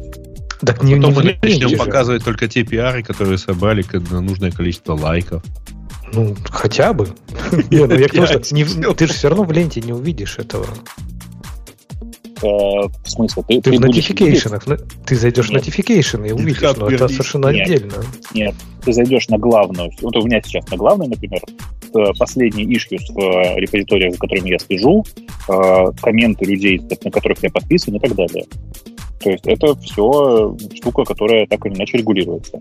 Мне вот видно, да, recent activity, там, где последние, там, условно, 5 пиаров, да, а потом all activity, и вот там вот эта вот бессмысленная туфта, которая там кто-то поставил эту звездочку, кто-то создал форк, ну, который абсолютно нерелевантный, не относится ни к моим проектам, ни к моей команде. Не, они как-то вот как-то вот странно это сделали. Ну, они, они действительно не очень очевидно сделаны. Они действительно не очень очевидно сделаны. Но, тем не менее, попытка в ту сторону двигаться есть вполне себе. Ну, после того, как они починят поиск, я готов даже смотреть на социальщину заново. А, окей. Я вот только что, например, обнаружил, зайдя, что э, в группе, которая называется Яндекс, кроме э, группы, которая называется Owners, ну, как в организации, которая называется Яндекс, кроме группы, которая называется Owners, есть еще одна группа, которая называется Old Owners. И в них три человека, эм, один из которых я. И мне кажется, это смешно. А, говоря о дебилах, слушайте, вы, вы не зря, когда, когда упоминаете меня и JavaScript, говорите о том, что не вы, я имею в виду вы, дорогие слушатели, что я как-то особенно отношусь к JavaScript-программистам. У нас есть пример живой. Я только что в наших комментариях подсмотрел того, что их энергию бы и на в мирной цели. Один из JavaScript-программистов написал «Бобук, ты не поверишь, что». Которое, видимо, должно улучшить качество жизни всех остальных пользователей нашего сайта. Он написал, он написал хрень, которая умеет голосовать за, э, за комментарии. Автоматизировать накрутку комментариев – э, голосов за комментарии и в, в темах наших слушателей, например. Написал это, понятно, на, на JavaScript, потому что ну, такие люди ни на чем другом не умеют писать. И, и вот э, на JavaScript и, и TS, TypeScript, да, по-моему. Ну, как я после этого могу к этим людям относиться с уважением? Ну, скажи мне. То есть... Подожди. Он, он нашел дырку в своем ремарке, да? Да нет никакой Честно. дырки. Он регистрирует массу... Для удобства пользователя я разрешил регистрацию через email аккаунты. Он регистрирует массу email аккаунтов, из каждого email аккаунта он делает один голос. И причем, по-моему, у меня там же еще есть ограничение по IP, то есть он понимает, что разные имейлы с одного IP не должны приходить. Во всяком случае, слишком часто. И вокруг этого он тоже что-то накрутил. Ну, вот что ты, Павел, наделал? Ну, скажи, ну, кому от этого радостно? Кроме э, других JavaScript программистов. Ты же понимаешь, что если я увижу злоупотребление вот этим, догадайся, что я сделаю. Да я просто нафиг отключу по имейлу вход. И кому ты сделал хорошо. Ну, что ж за Подожди, странные а- люди а такие? зачем Это ты такая отключил? странная security из obscurity. Ну да. Ну да, ну, а зачем ты отключил-то? Включи там капчу просто. Э, Да я не хочу делать жизнь сложнее. Ты понимаешь, с одной стороны, я хочу оставить жизнь наших пользователей и слушателей простой, но с другой стороны, сами пользователи просто приходят и просят, сделай нашу жизнь сложной. Ну, пожалуйста, но мы хотим помучиться. Ну, Ну, извини, значит, э, любое, ну, люб- в более-менее массовом сервисе все, что может пойти не так, пойдет не так. И будет использовано не так. Поэтому а, ты, ты не напоминаешь нашу старую модераторскую практику. Э, если ты хочешь прикопаться к пользователю, удали любое его сообщение, вот. И если он неадекватный, ну, недостаточно адекватный, он пойдет возмущаться публично. А это уже наказуемо. у него есть там часть, которая комит называется Avoid Validation by IP. Я себя чувствую дебилом. Я смотрю на это дело, и я не понимаю, как он, как он это делает. Какая-то магия декларативного TypeScript при помощи какого-то JSON, который что, как, как, как можно обойти? Ну, то есть через прокси какой-то ходить, который разные адреса дает, правильно? Как еще можно? И вот этот комит абсолютно не отвечает на вопрос. Каким образом это сделано? Какой-то плохой, Павел, негодный комит. Ну и весь твой проект плохой и негодный. Ты исключительно жизнь портишь остальным честным пользователям Он- нашей системы. Он не, ты помнишь, это у меня друг сервер уронил. Он что, хакер? Он не хакер, он мудак, как известно. Так вот, Ну, со э, стола его уронил. Да, да, да. Так вот, в данном конкретном случае он не хакер, а JavaScript-тизер. Человек, который просто с удовольствием на JavaScript по-быстрому накидал и показал тебе дырку. Дырка есть? Есть. Признайся. Да это не дырка. Почему же это дырка? Это, Это хорошо, это не баг, это фича. Это фича, это- конечно. Это, это фича такая, которая позволяет накрутку. Вот Да. я тебе предложил, поставь там капчу. Мне кажется, Ну, ты можешь еще и капчу гениальную сделать. Да я, конечно, могу, но я, я пытаюсь поменьше издеваться над пользователями. Я, я ведь их А за ты- людей э, держу. Это ж не просто какой-то большой интернет, это наши. Это наши гики. И я подозреваю, что наши гики не Слушай, настолько Жень, дебилы. Я могу тебе предложить более простой способ на самом деле. Открой на всех с- своих серверах э, 21 порт и, э, и, все. И что С будет? беспарольным вводом. И- и это Если зайдут, тогда отрубишь. Какую-то ты ерунду несешь, как ты обычно несешь. Сережа намекает на то, что если ты настолько любишь наших пользователей, сделай им еще проще. Видишь? Дай им просто доступ. Слушай, ну... э, Так, так к ним ну, API, правда- для них API открыт, ради бога, заходите. Не, не обязательно Не-не-не-не. комментировать. Пускай заходят через FTP, через Telnet и так далее. Ну, все Да, как ты любишь. да, да ничем особенным это не отличается. это А зачем им осложнят? У них, у них все курлом можно сделать. Так что все и так достаточно просто для наших пользователей. Ну, ладно, ладно, дорогие. Если, если вы хотите, чтобы у вас не было по имейлу захода, ради бога, вы, вы намекнули, Оставь я закрою. заход. Ты там капчу. Ну что ты? Просто капчу креативную сделай. Типа, что делает Э, этот кусок кода? Я бы предложил ответа. бы еще э, верифицировать e-mail. А, верифицируем. Уже верифицируем, Грей. Ну, то есть э, Ты- только ты- с подтвержденным e-mail. так, Не, он- не, так, ну, так оно сейчас и работает. ради, поднять свой сервер и на него и там нафигачить автоматическую верификацию, то есть переход по ссылке, никакой проблемы нет. Там не переход по ссылке, там у меня он обратно тебе токен посылает, который должен cut and paste э, ну, в ответку. Ну, какая разница? Ну, Ну, конечно, конечно. У тебя это- будет, э, подожди. Э, то есть у тебя этот э, код, э, ну, токен не- нельзя передать где-то запросом? Э, нет, надо пост запросом, get запросом нельзя. Ну, значит, можно его пост запросом сделать автоматом. Э, ладно, ну, в общем, вот такие у нас экспериментаторы. Он у нас в чатике, Павел. Ну, Павел, может, ты и не дебил, как я тут тебя в сердцах назвал. Но... Он и, написал, что он хотел пошутить. Да, да, да. И, иногда лучше молчать, чем да говорить. Нет, шутка удалась, просто Женя ее не понял. точно, точно. Э, ну что, давайте пойдем, пойдем, пойдем, пойдем. А, там, там, значит, что еще у нас? Мы, мы забыли о главном-то сказать. У них появилась какая-то security фича, которая я не очень понял, как она работает, но как-то всем миром делают всем безопасно. Леш, ты читал о чем там? Ты же говоришь, туда-сюда возвращался. Ну, я как раз, по-моему, там, там закончил примерно читать. Так они же уже давно анонсировали, что они сейчас начинают партнериться с э, разными там компаниями, и они, по-моему, будут официально, слушай, как это называется, типа authority для вот регистрации этих уязвимостей и прочее. То есть они смогут официально вести у себя базу этих уязвимостей, уведомлять пользователей и так далее. То есть там как-то больше, скорее, мне кажется, не техническая, а такая бюрократическая у них какая-то изменение. То есть они теперь один из официальных центров вот этого публикации CVE и публикации там патчей безопасности и прочее. Ну и так как они имеют доступ к коду пользователя, они могут их уведомлять о проблемах с безопасностью. Э, ну, окей. Ну, окей. Если так.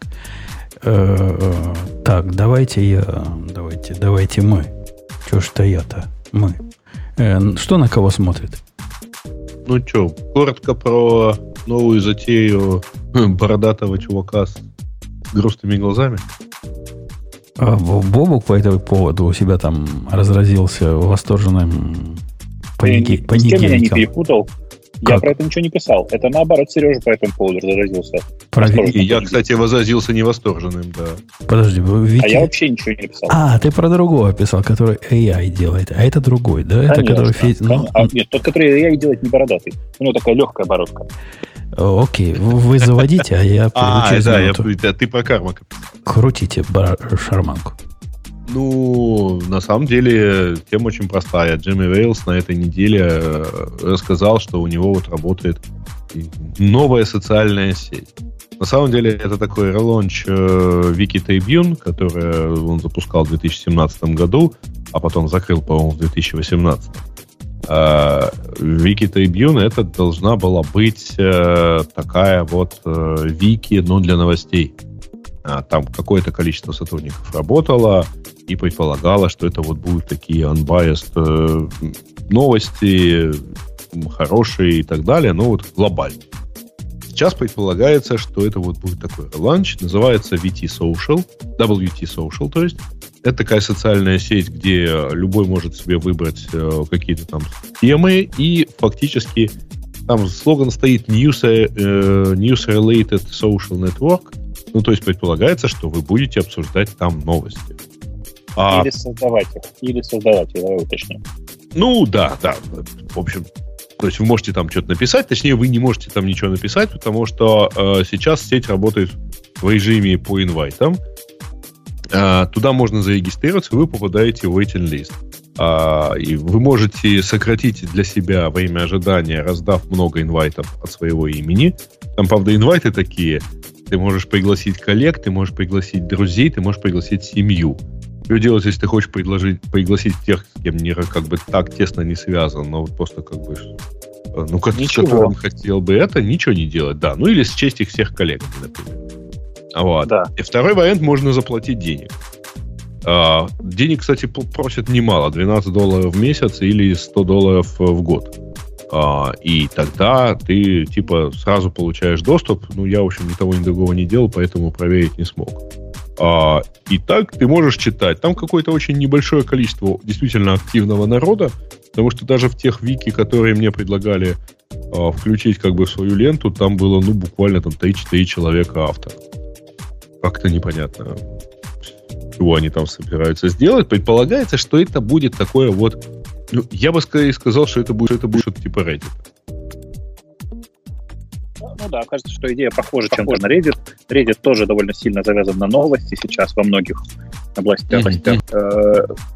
По, по сути, единственное, что его отличает, это то, что... Вот, тут, я не увидел этой функциональности прямо сейчас, но кажется, идея еще в том, что можно будет как бы редактировать одну совместную новостную заметку в стиле Вики. Понимаешь, да? И это типа как бы новая функция, которая в Фейсбуке, Фейсбуке, Фейсбуке, Фейсбуке нет. Ты не можешь вместе со своим другом э, сделать какой-нибудь пост. Ты можешь разместить его в черновиках, твой друг пойдет его там поредактирует, там ты его поредактируешь, то есть все это будет по очереди. А там все это можно делать вместе, и не то чтобы это какой-то прорыв, но какая-то идея здравая в этом есть. Впрочем, если это заработает, Facebook это добавит у себя одну за неделю, я думаю. Ну, как-то да. Пока меня не было, вы уже ну. успели обсудить. Вы, вы за или против? Вы за Бородатого? И за его грустные на самом глаза? деле, что из этого выйдет, потому что вот Википедия у него полетела, а Вики Трибюн, которая предполагала, что все будут писать новости, нет. А он, они же на самом деле сокращали э, перед вот этим ланчем, они посокращали там репортеров и так далее. И, собственно, год эта идея лежала, мягко говоря, неживая. А, вот. И кроме того, э, ну, в общем, не очень понятно. Э, да, там предполагается, что вот как бы они будут показывать это в хронологическом порядке, не обращая внимания на лайки или на еще вот как, ну, чтобы вот не создавать вот эту обратную связь, которая, так сказать, непонятно. Вроде бы как там где-то порядка 50 тысяч э, человек уже есть, и более чем 200 э, подписалось на, так сказать, подписку. Ну, то есть сделал вот этот donation, который там либо ежемесячный, либо ежегодный. Э, ну, не знаю. Что они там? Э, ну, да, да. давайте, давайте посмотрим, что у нас э, из других из других новостей. Из других новостей Слушай, у нас ну, у нас. Ну, если ты уж вспомнил второго-то Бородатого, так давай про него тоже поговорим. Да-да, ну, я, да. я пытаюсь найти, где, где у нас эта вот, тема. я ее сделал. О, молодец. Джон Кармак ушел из, из Окулуса и решил заняться, прежде чем постареет, решил заняться AI. Вот это кто возбудился, да? И, и звонить. Да. Э, про Кармака история прикольная по нескольким причинам сразу.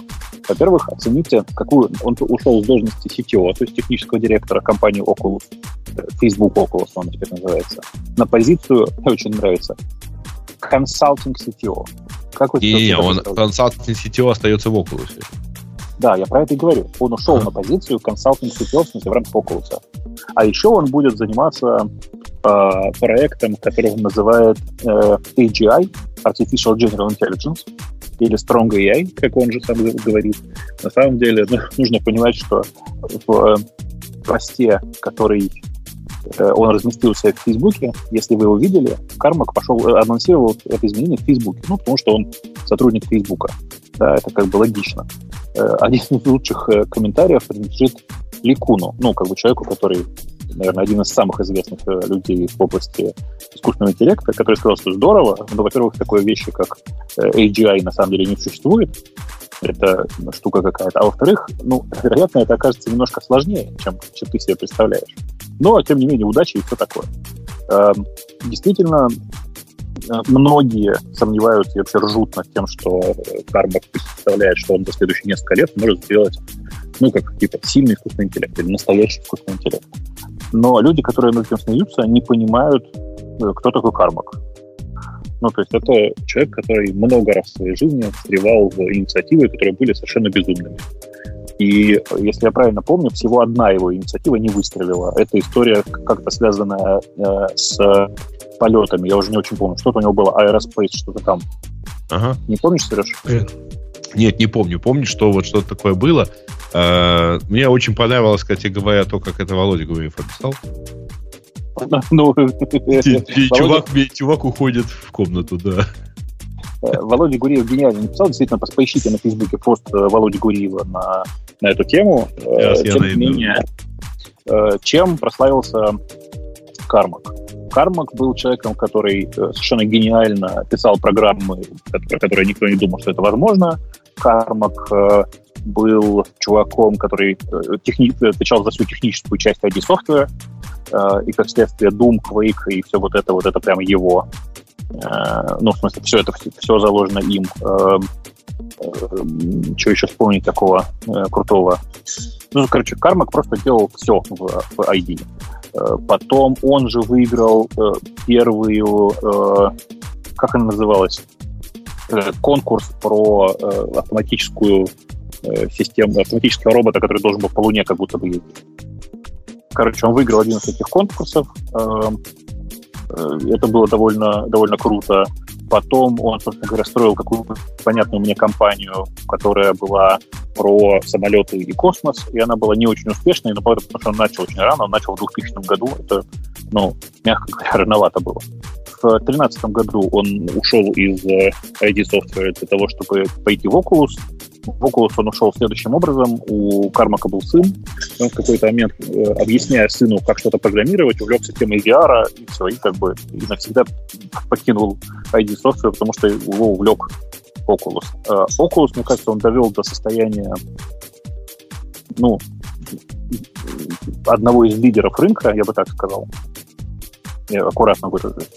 Э, и я вообще вот так вот сходу не могу вспомнить ни один из проектов, в которых бы э, Кармак участвовал, и которые были бы откровенно неуспешными, ну вот кроме этой истории, я говорю, с э, самолетами. Э, чем отличается Кармак как программист? Тем, что он решает проблемы, в общем, без отвлечения на мысль, решая, можно ли решить эту проблему. Ну, то есть все, все по классике. Он просто решает проблемы. Почти как мистер Вульф. Э, Но все-таки одно дело это 3D-игру разработать, а другое дело сделать какой-то прорыв в AI, причем если он хочет прям фундаментальный. Такое на самом деле. А, дело думаю, в том, что он же не просто 3D-игру разработал, а он на самом деле как придумал вообще э, всю эту индустрию этих 3D-игр. Ну, конечно, но, но все равно, скажем так, нельзя все-таки все лавры только ему отдавать, правильно? То есть он не один работал тогда и... Не, ну, там Конечно, он не один. Да. да. Конечно, он не один, но он решил кучу технических проблем, про которые все говорили, что это практически невозможно. Вы же знаете, наверное, да, все любят историю про, как это, быстрый обратный квадратный корень. Магические Знаете, константы. Да-да-да. Навсегда. Просто как бы вот это же история про Карбака. Это, ну, он ни капли не скрывал. Не скрывал. А, значит, для тех, кто не знает, есть такая история. Это э, есть супер быстро работающий, э, приближенный организм, э, алгоритм вычисления обратного, обратного квадратного корня. Ну, типа там, вы, вы, вы высчитываете y равняется единице, деленному на корень из x, и вам нужно как бы вот это посчитать. Там есть какой-то набор ограничений, ну, типа оно работает для floating point двухбитных и всякое такое, э, используют э, несколько магических констант, констант и битовые сдвиги. То есть, как бы, глядя на этот код, ты вообще не понимаешь, как он работает. Ради интереса наберите просто там, в любой поисковой системе быстрый обратный квадратный корень, вы найдете этот алгоритм. Вот, глядя на это, ты начинаешь понимать, как работает голова у Кармака. Так, а ты думаешь, Бобок, вот как специалист в AI, один из нас, присутствующих здесь, то есть мне кажется, что просто для меня видение AI как раз вот этого качественного скачка, который он хочет сделать, не то чтобы есть какое-то техническое ограничение, которое надо преодолеть, не то, что мы там не можем корень быстро извлекать или там сетку тоже. быстро тренировать. Нет, Но есть же все равно функция но Нет, есть же фундаментальное ограничение, правильно? То есть ты можешь Нет. делать вообще супер продвинутую сетку, но она все равно останется там, не знаю, сеткой. Это, это же не будет интеллектом. Мы не знаем, знаем, знаем. Короткий ответ. Мы не знаем. Мы просто не знаем, в чем сейчас разница. Мы не знаем, как поступить с этой задачей. По-честному, если этой задачей сейчас никто не занимается. Так же, как во времена Quake никто не занимался настоящей 3D-графикой. По той причине, что считалось, что нынешние компьютеры слишком медленные, все это пытались сделать рейтрейсингом, рейтрейсингом ничего это не работает и так далее. То есть нужен набор э, хитрых подходов к решению конкретных задач, которые возникают в процессе. И то это то, в чем Кармак хорош. Ты, в принципе, ждешь прорывов каких-то от него. Я, жду, я жду интересной работы в этой области. Я не думаю, что конкретно он станет главным человеком в этой области. Так же, как на самом деле, конечно, нельзя говорить, что он самый главный в создании э, трехмерных компьютерных игр. Потому что был Ромеро, было еще тут толпа людей в ID Software, которые двигали Quake тогда. Но то, что он в состоянии сдвинуть эту индустрию с мертвой, мертвой точки и построить что-то, на базе чего внезапно можно будет построить там типа общий искусственный интеллект, э, ну, на это можно надеяться. Потому что... Главное, э, чтобы текущем виде тема искусственного интеллекта, она во многом двигается не математиками, а инженерами, людьми, которые придумывают разные интересные конструкции. Вот все, что сейчас касается, например, генеративного искусства, да, в смысле вот этих фильтров, там, генераторов картинок, генераторов фотографий, это же все чисто инженерная работа. Просто гениальная, гениальная конструкция из трех разных сеток, каждый из которых решал свою задачу. Ничего сложного, казалось бы. А вдруг внезапно новая область. Вот я надеюсь, что Кармак найдет что-то такое же. Главное, чтобы Doom не получился в очередной раз. А что не Ну, так с Думом? Что не так с Думом? Ну, просто откроет дорогу в ад. Э, У нас есть еще, как правильно сказал э, собственно, Володь Гурьев, у нас еще есть немножко времени, потому что, в принципе, задача построения общего искусственного интеллекта, она довольно сложная. Э, В остальном, если почитать, А есть я- несколько разных Я не зря, Бобок, в этом подкасте, и не только в этом, предлагаю вам прекратить издеваться над искусственным интеллектом и начать относиться к нему уважительно. Потому что когда они к власти придут, они ничего не забудут. в отличие от вас, от всех, я с удовольствием пользуюсь даже нынешними голосовыми ассистентами и делаю вид, что они настоящий интеллект. В смысле, что я к ним обращаюсь уважительно, Спас- говорю им спас- спасибо, не спасибо, повышаю Лехе, на них говоришь. голос. Говорю спасибо, конечно. Ух ты Конечно. какой. Ты, ты, наверное, не Алехе спасибо говоришь, ты, наверное, своим Яндексовым говоришь спасибо. Потому что у вас Своим за, индексовым, за своим это- неиндексовым. за это премию Э, Ну, выдают. те- ну, тебя Бобу Алиса отмажет, если что. Я не уверен, кстати, в этом. Вот конкретно Алиса, может быть, и не отмажет. Но у меня есть несколько своих, у меня есть Вика, такая маль- э, м- моя маленькая компактная. А, They have your attention, please. So you have to, like, Что ты ее разбудил ты? Бобоку Вику Я не разбудил. разбудил, тут просто э, симпатичные женщины объявляют, что кому-то пора на посадку, но это не мне. Так что, А я, эм, а я думал, по ключевому слову сработало. Поэтому я Алеха и говорю, чтобы она нам ничего в эфир не сказала. э, нет, нет. Короче, э, у меня есть как бы способ отмазаться, и вообще я очень уважительно всегда отношусь к роботам, э, э, поэтому я надеюсь, что я буду последним из кожаных мешков, которого уничтожат. Но вообще, реально, кроме шуток, Ромеро, Ромеро, говорит, Кармак такой чувак, который может все что угодно ожидать. Потому что тут недавно вспомнили все, что Господи, что-то ему понадобилось в школьной лаборатории, в школьной еще лаборатории. Как-то он туда проник, в эту лабораторию. То ли он лазер построил, то ли он какой-то, с помощью какой-то, той самой, то ли взрывчатку, то ли кислотой он вытравил окно, что-то такое, знаете. То есть он как бы с детства не останавливался ни перед чем. Поэтому, в принципе, от него можно все что угодно ожидать. Э, Окей. И Ты, конечно, скромно молчишь, но есть у нас тема, и, по-моему, вы первые. Во всяком случае, я таких, кроме вас, не знаю, которые прогнулись под э, нарушение лицензии, которая была до этого open source, а теперь стала какой-то странной. Настолько странной у Mongo стала лицензия, что ее выпиливают из популярных э, open source дистрибутивов. А Яндекс, все сказали фи на это, а Яндекс прогнулся. Ну, подожди, насколько я знаю, мы про это договаривались в течение там пару или тройки лет. То есть это долгий разговор был. Э, О чем идет речь? У Яндекс в, в облаке, в Яндекс Клауде запустился э, такой менеджер сервис MongoDB. Причем MongoDB не как это у многих сейчас, там версии 3.6, что ли, какая, какая последняя Да, была. да не у многих, у одних. У Амазона версия 3.6, Да. потому что после этого уже нельзя по лицензии. Да, а, а у- а у нас э, это свежее актуальное, это, по-моему, 4.2 сейчас или что-то такое, я уже не очень помню. Э, И, ну, почему это важно? Ну, потому что, как мне кажется, важно пользоваться актуальной версией Монги. И, э, да, мы, собственно, подписались с э, ребятами из Монги для того, чтобы это было возможно. То есть это нельзя сделать просто так, это обязательно договориться. Ну, я так понимаю, договорились не просто, а за, за деньги определенные. И, а как ваше предложение по цене по сравнению с Атласом, который является вашим прямым конкурентом? И Меня, кстати, удивляет, какого черта... Видимо, Mongo русский рынок не оценивает как конкурентный рынок, рынок их конкурентов, потому что, ну, какого? Зачем бы им тогда себе конкурента думаю, что- выращивать? я думаю, что цены примерно, примерно сопоставимые, но тут, видишь, такой момент есть, что в России и, как теперь в некоторых там, кусках Европы, э, критически важно иметь дата-центр, который находится внутри страны. Э, И мне кажется, Монго просто не готова заниматься тем, чтобы ставить свои дата-центры в каждой, в каждой конкретной стране. Так Вообще не знаю, как они у, будут у, у Монги вообще нет дата-центров. Атлас живет поверх. Ну, последний раз, когда я Да-да. проверил, поверх Амазона и Azure а, по-моему. А, Ну, вот те инстансы, которые я видел, они были на Azure, но, тем не менее, вот, типа, не, не отсутствие собственных дата-центров и всякое такое позволяет надеяться, что они в, во многие страны просто не пойдут. И поэтому получается делать это у Яндекс Облака, почему бы нет. А какой... Мне показалось, что цена довольно сопоставима, ну, в смысле, что мне кажется, что цена Яндекс Облака чуть-чуть ниже, чем цена Атоса. У, у, у вас там трудно понять, у вас все в рублях каких-то указано. Что за рубли такие? Ну, ты, ты можешь сказать, да и Сири, сколько вот это, вот это количество рублей будет в долларах, и она тебе переведет.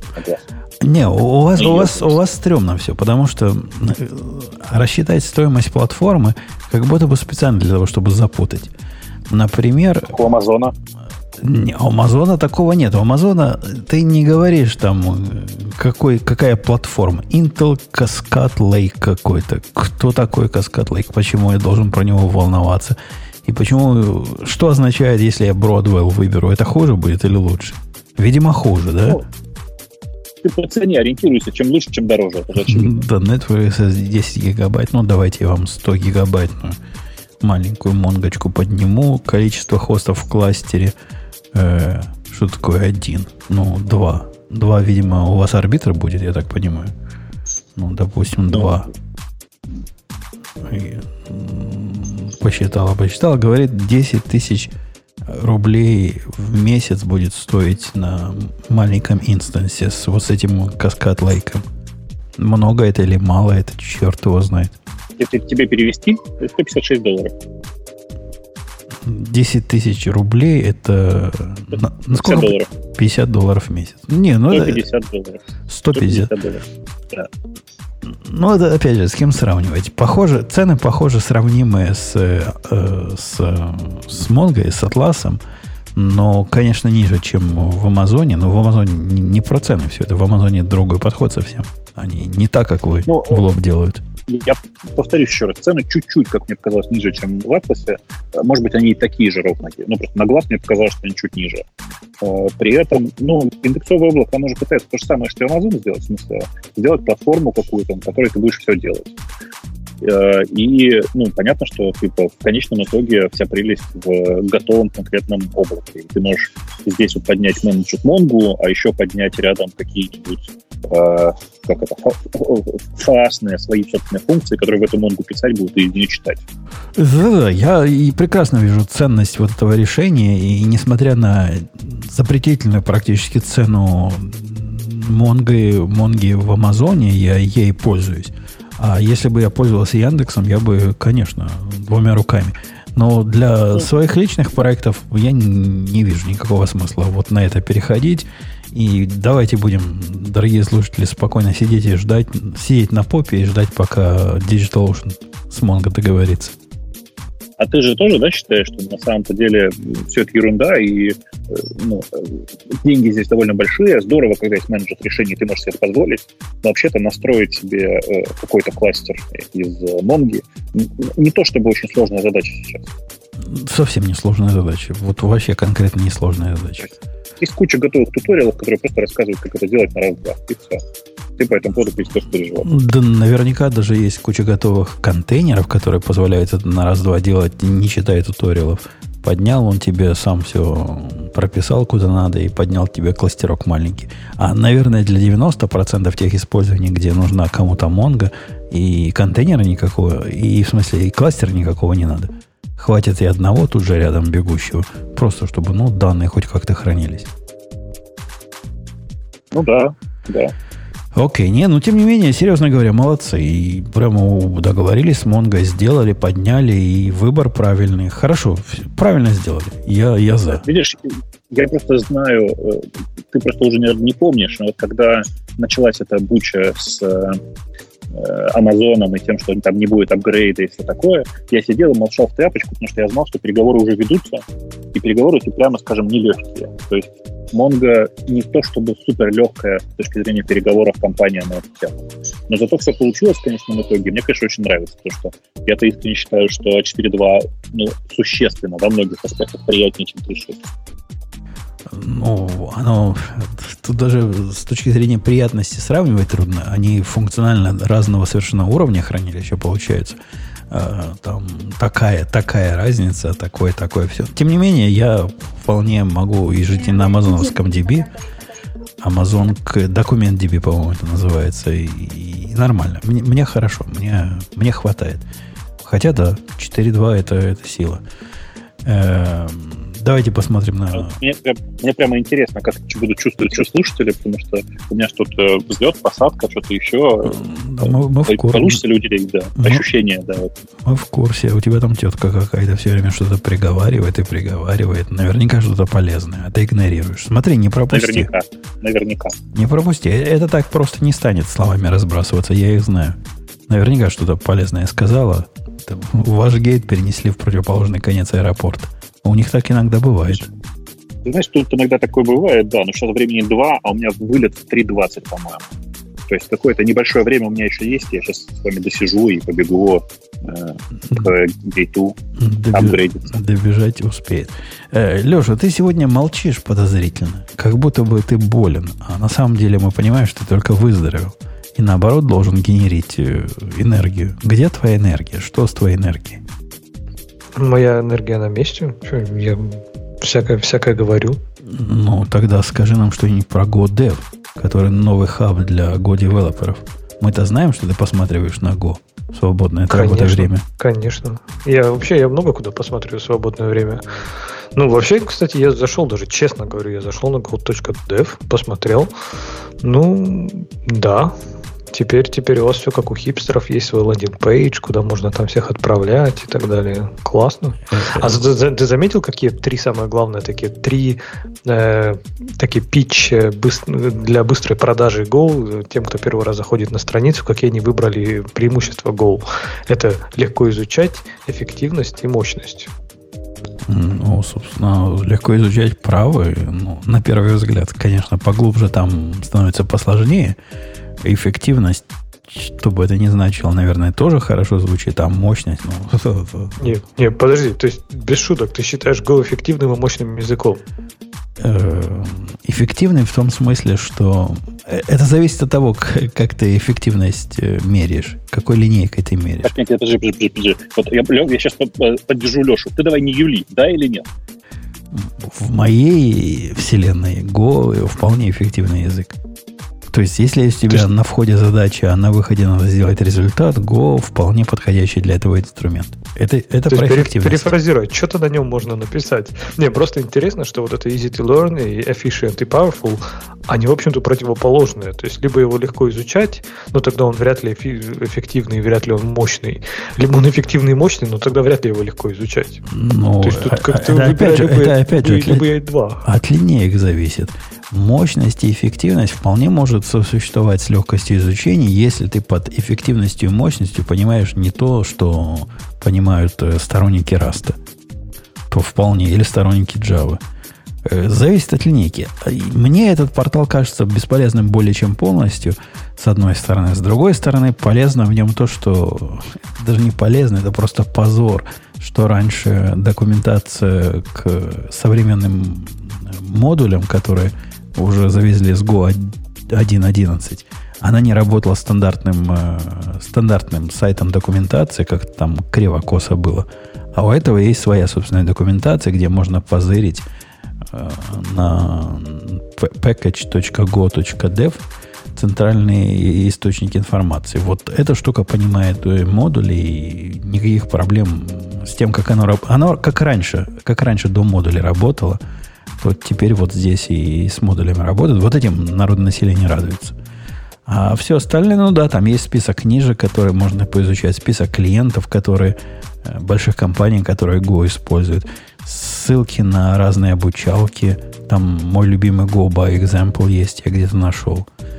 Э, да, да, все это есть. Ну, хорошо, молодцы. Наверное, для, для начинающих интересно. Я мало для себя тут нашел полезного. А раньше, а раньше что было? Был же какой-то сайт, куда прям заходишь, я помню, там какое-то YouTube-видео было вставлено, тут же что-то там...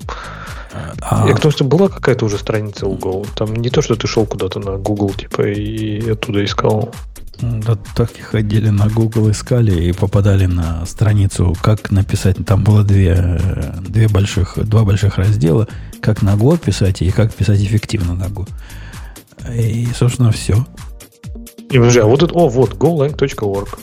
Вот. Вот. Она же тоже никуда не делалась. Ну, а теперь есть и короткий go.dev. Кстати, домены, домены dev э, удобная штука. И я себе прикупил на этом самом, на... Не на, как он называется? Не На на. Godaddy. Не-не-не, на, на французах на этих прикупил. Они там А. дешевле всего были. Забыл А, название. Ну, скажите, Ганди? на Ганде, да, на Ганде прикупил, и нормально.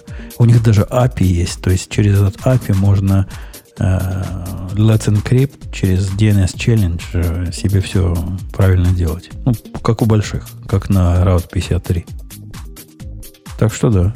Я не знаю, продаются они уже на Амазоне, но когда я пытался купить umputun.dev, он, тогда его можно было купить из известных мне только на этом самом Ганде. Может, уже завезли в Амазон, черт его знает. В общем, вы все рады тому, что года вышел. Замечательно. Грей, а на тебя какая тема смотрит? Ты-то на тебя-то что-то должно уже, на смотреть. меня уже насмотрела. Уже, уже Не- какая-то одна. Ага. А, а мы уже их обсудили или сказали, не будем про это Да мы, разговаривать. их, мы их уже осудили, обсудили. Вот тут Гриша отошел, правда. А, а, вот, э, вы не хотите обсудить, куда докер, собственно, собрался? Э, Давайте обсудим. А ты выбери ее, чтобы я ее не искал как Да, ненормально. докер на этой неделе продал э, свой enterprise э, подразделение полностью. И все три своих заказчика. Э, нет, 750. 750 вообще. 750 умпутун. не оскорбляй людей. Вот, но на самом деле там э, не очень понятно, зачем они это де- сделали и что они теперь дальше собираются. А, потому что, ну, вы же все видели, да, как живет Red Hat, э, Red Hat, например, как живет там. Ты, Самый Дмитрий, мы, мы видели. Мне Ты, даже ты, интересно, а что такое Docker Enterprise? То есть ты- это, ты это что плохие, ты плохие Ну, это примеры. внедрение, корпоративное внедрение, вот, собственно, решений докер. Леша, я тебе расскажу, что такое Docker Enterprise. Docker Enterprise это такой же, как Docker, только за деньги. Это примерно самая близкая аналогия, которую я пытался найти и нашел. Это какой-нибудь Ansible Tower или какой-нибудь Ansible Enterprise, как он сейчас называется у Red Hat. Такая же мертвоживущая фиговина, которую действительно есть, наверное, 750 заказчиков. И, наверное, действительно есть у кого-то интерес. Однако до масс, как они ожидали, это дело не дошло и никогда не дойдет. А, По-моему, они забили на историю монетизации и решили, что самая простая монетизация это продать кому-нибудь. А, а чем Мирантис нам известен? Какое-то знакомое название. А, знаешь, действительно знакомое, не копал глубже, но это, по-моему, вот как раз ребята, которые специализируются на всяких там корпоративных решениях.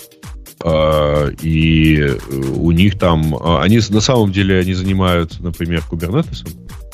Вот. С OpenStack и всем прочим. Они там что-то пилят для Kubernetes, по-моему, какие-то свои там, по-моему, для сториджа, сетевые драйвера, еще что-то. То есть что-то они тоже примерно в этих же краях крутятся.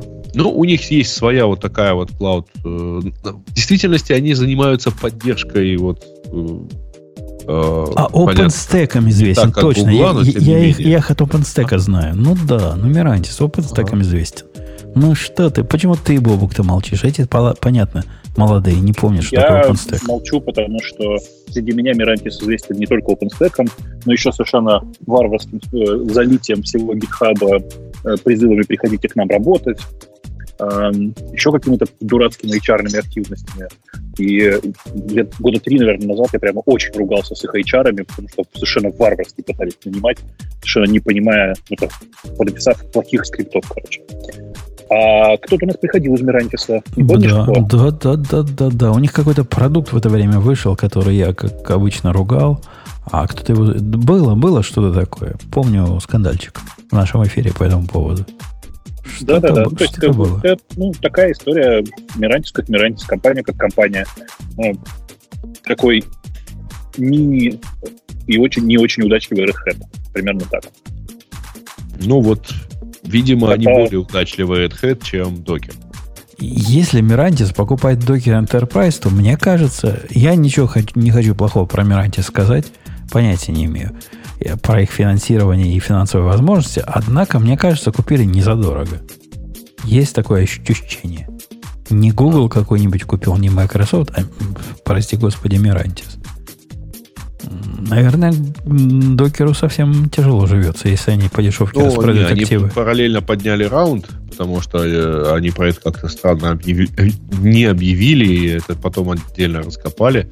Но вот где-то в последние пару недель они подняли раунд в 35 миллионов и собираются сосредоточиться на разработке своих облачных технологий, э, ориентируясь на продвинутых разработчиков. Ну вот как-то так они со Что, своей что, стороны это что бы, что бы это ни значило. Какие облачные технологии они будут Ну, разрабатывать? понимаешь, мне лично удивительно как раз тот факт, что э, вообще э, у вот подобных open source проектов жизнь выглядит так. Мы пилим open source и поддерживаем корпоративных заказчиков за деньги. Ну, и что с этими так? Все нормально. ну, вот со- с этим как раз, с- с- так, что они ровно то, чем гордились, и то, что продавали, они взяли и продали. Э, Ну, Ну, чем дальше гордиться будут. ну, это да. Это, это да, собственно.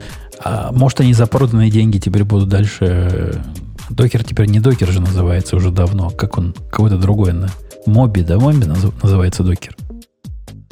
Собственно, сам Как проект. Моби. Это open source, типа их э, база, на которой они потом собирают докер. Ну да, но теперь-то другого ничего нет. Они продали все не open source Мирантису.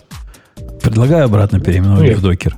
Подожди, это не, это, по-моему, вообще другая часть их бизнеса. То есть докер как компания, по-моему, остается. Док- Докер Enterprise, как я понял, он вообще ничего с докером не имеет общего. То есть это типа как подразделение консалтинга и вот типа саппорта. Не, Ну, не, на то есть они- докер как компания это- все еще есть. у них был Это продукт. платформа с- со всем, кстати говоря, и со всеми разработками, включая Enterprise Engine э, и, и так далее.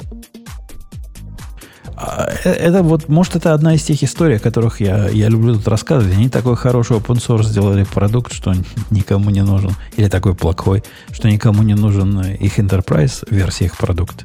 Они хвастались, что у них э, что-то там треть э, компаний из Fortune 100 э, м, пользуются э, Docker Enterprise.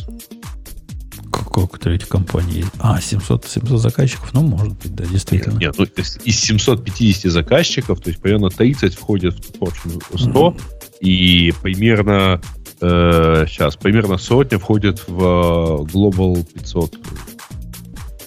Мы, мы на докер тут наезжали, и не только мы, давно о том, что их бизнес-модель как-то не очень видна. На докер, я имею в виду, как на компанию. А продажи, собственно, интерпразной части докера, наши опасения, я не знаю, как ваши, а мои только усиливают. Вот, да, кстати говоря, да. Кстати, да. Конечно. Конечно. В смысле, это возникает еще больше, чем ранее вопрос, а как они собираются зарабатывать? Как они что дальше собираются никак. зарабатывать, если вот это вот они продали? Возможно, мы, мы ведь не в курсе, э, собственно, что именно продали. Возможно, какие-то вкусные куски остаются, и, и какие-то около интерпрайзные решения можно сбоку теперь ставить. Черт его знает, что они будут ставить. Продавать интерпрайзам какие-то registry. Что такое боковое для докера. Не докер сам, а что-то рядом. Хотя это все Ну, спекуляции. пока что они подняли раунд, э, 35 э, миллионов. Э, вот. И у них теперь третий за этот год новый генеральный директор, который до этого был Chief Product Officer. То есть Вот. он, он до этого никакую компанию, пепсиколу какую-нибудь не развалил. Не- Нет, он только вот довел этот продукт до этого грустного До, состояния. до состояния продажи. Но иди знай, для кого это грустно. А чуваки там доллары считают и, и радуются. Потирают. Руки потирают. Э, ну что, пойдем на темы наших э, уважаемых. Давайте, а то у нас где-то самолет, товарищ, у вас стоит. Когда самолет начал? Да-да. Так, а, кстати, первая тема это про Docker Enterprise. А, Вторая, что Mozilla, Fastlane, Intel и Red Hat объединили свои усилия в развитии технологии, чтобы превратить WebAssembly в универсальную платформу для безопасного выполнения кода. Ну, короче, такой Bytecode Alliance они собираются. Э, тут Бобуку слово, он про WebAssembly у нас тут все знает. Бобук молчит. Ну, я могу сказать за Боб. Он это забыл прям микрофон отжать, да. Давай, говори, говори. Не, что это прям мега круто, потому что WebAssembly, которая начиналась там, по сути, еще как... Я помню еще времена, когда WebAssembly это был вот этот сверхоптимизированный JavaScript. И сейчас же уже есть прототипы, и, по-моему, от Mozilla, и запускать WebAssembly приложения не только уже внутри браузера, а где угодно. То есть оно все больше и больше превращается в такую кроссплатформенную среду безопасного выполнения, и это прям, прям очень круто. То есть, конечно, я больше всего радуюсь, что это в браузеры приходит, что можно скоро будет писать, уже можно, в принципе, писать не только на JavaScript, а вообще на практически чем угодно. Но это прям то, что там делают всякие автокады и прочее с помощью WebAssembly, это прям вообще очень сильно впечатляет, и я вот все больше думаю, что это, наверное, и есть будущее веб-технологий, как раз WebAssembly. А теперь еще не только веб-технологий. Ну, все-таки давайте чуть- чуть-чуть откорректи- откорректирую. WebAssembly не был JavaScript, в смысле, ты про ASM.js сейчас, да? Был такой проект Да-да-да, ASM.js от, от Да, Mozilla, да, благодаря которому во многом и появилась идея WebAssembly. Э, И действительно, ну, мне кажется, что это очень передовая такая история, потому что совершенно непонятно, зачем на ну, типа, внутри браузера использовать этот долбанный JavaScript, который никому на самом деле не нравится. Ну, Я не знаю людей, которые искренне любят JavaScript.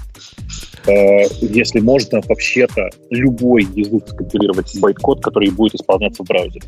Безопасно так же, как и JavaScript. И чаще всего еще быстрее гораздо. Ну, конечно, быстрее, потому что это все-таки ну, такое оптимизированное опти- средство оптими- оптимизированного запуска. В смысле, там же есть несколько, несколько раздельных рантаймов сейчас довольно давно уже, э, и э, какая-то часть из них вообще просто ahead of time компиляция, прям готовая просто.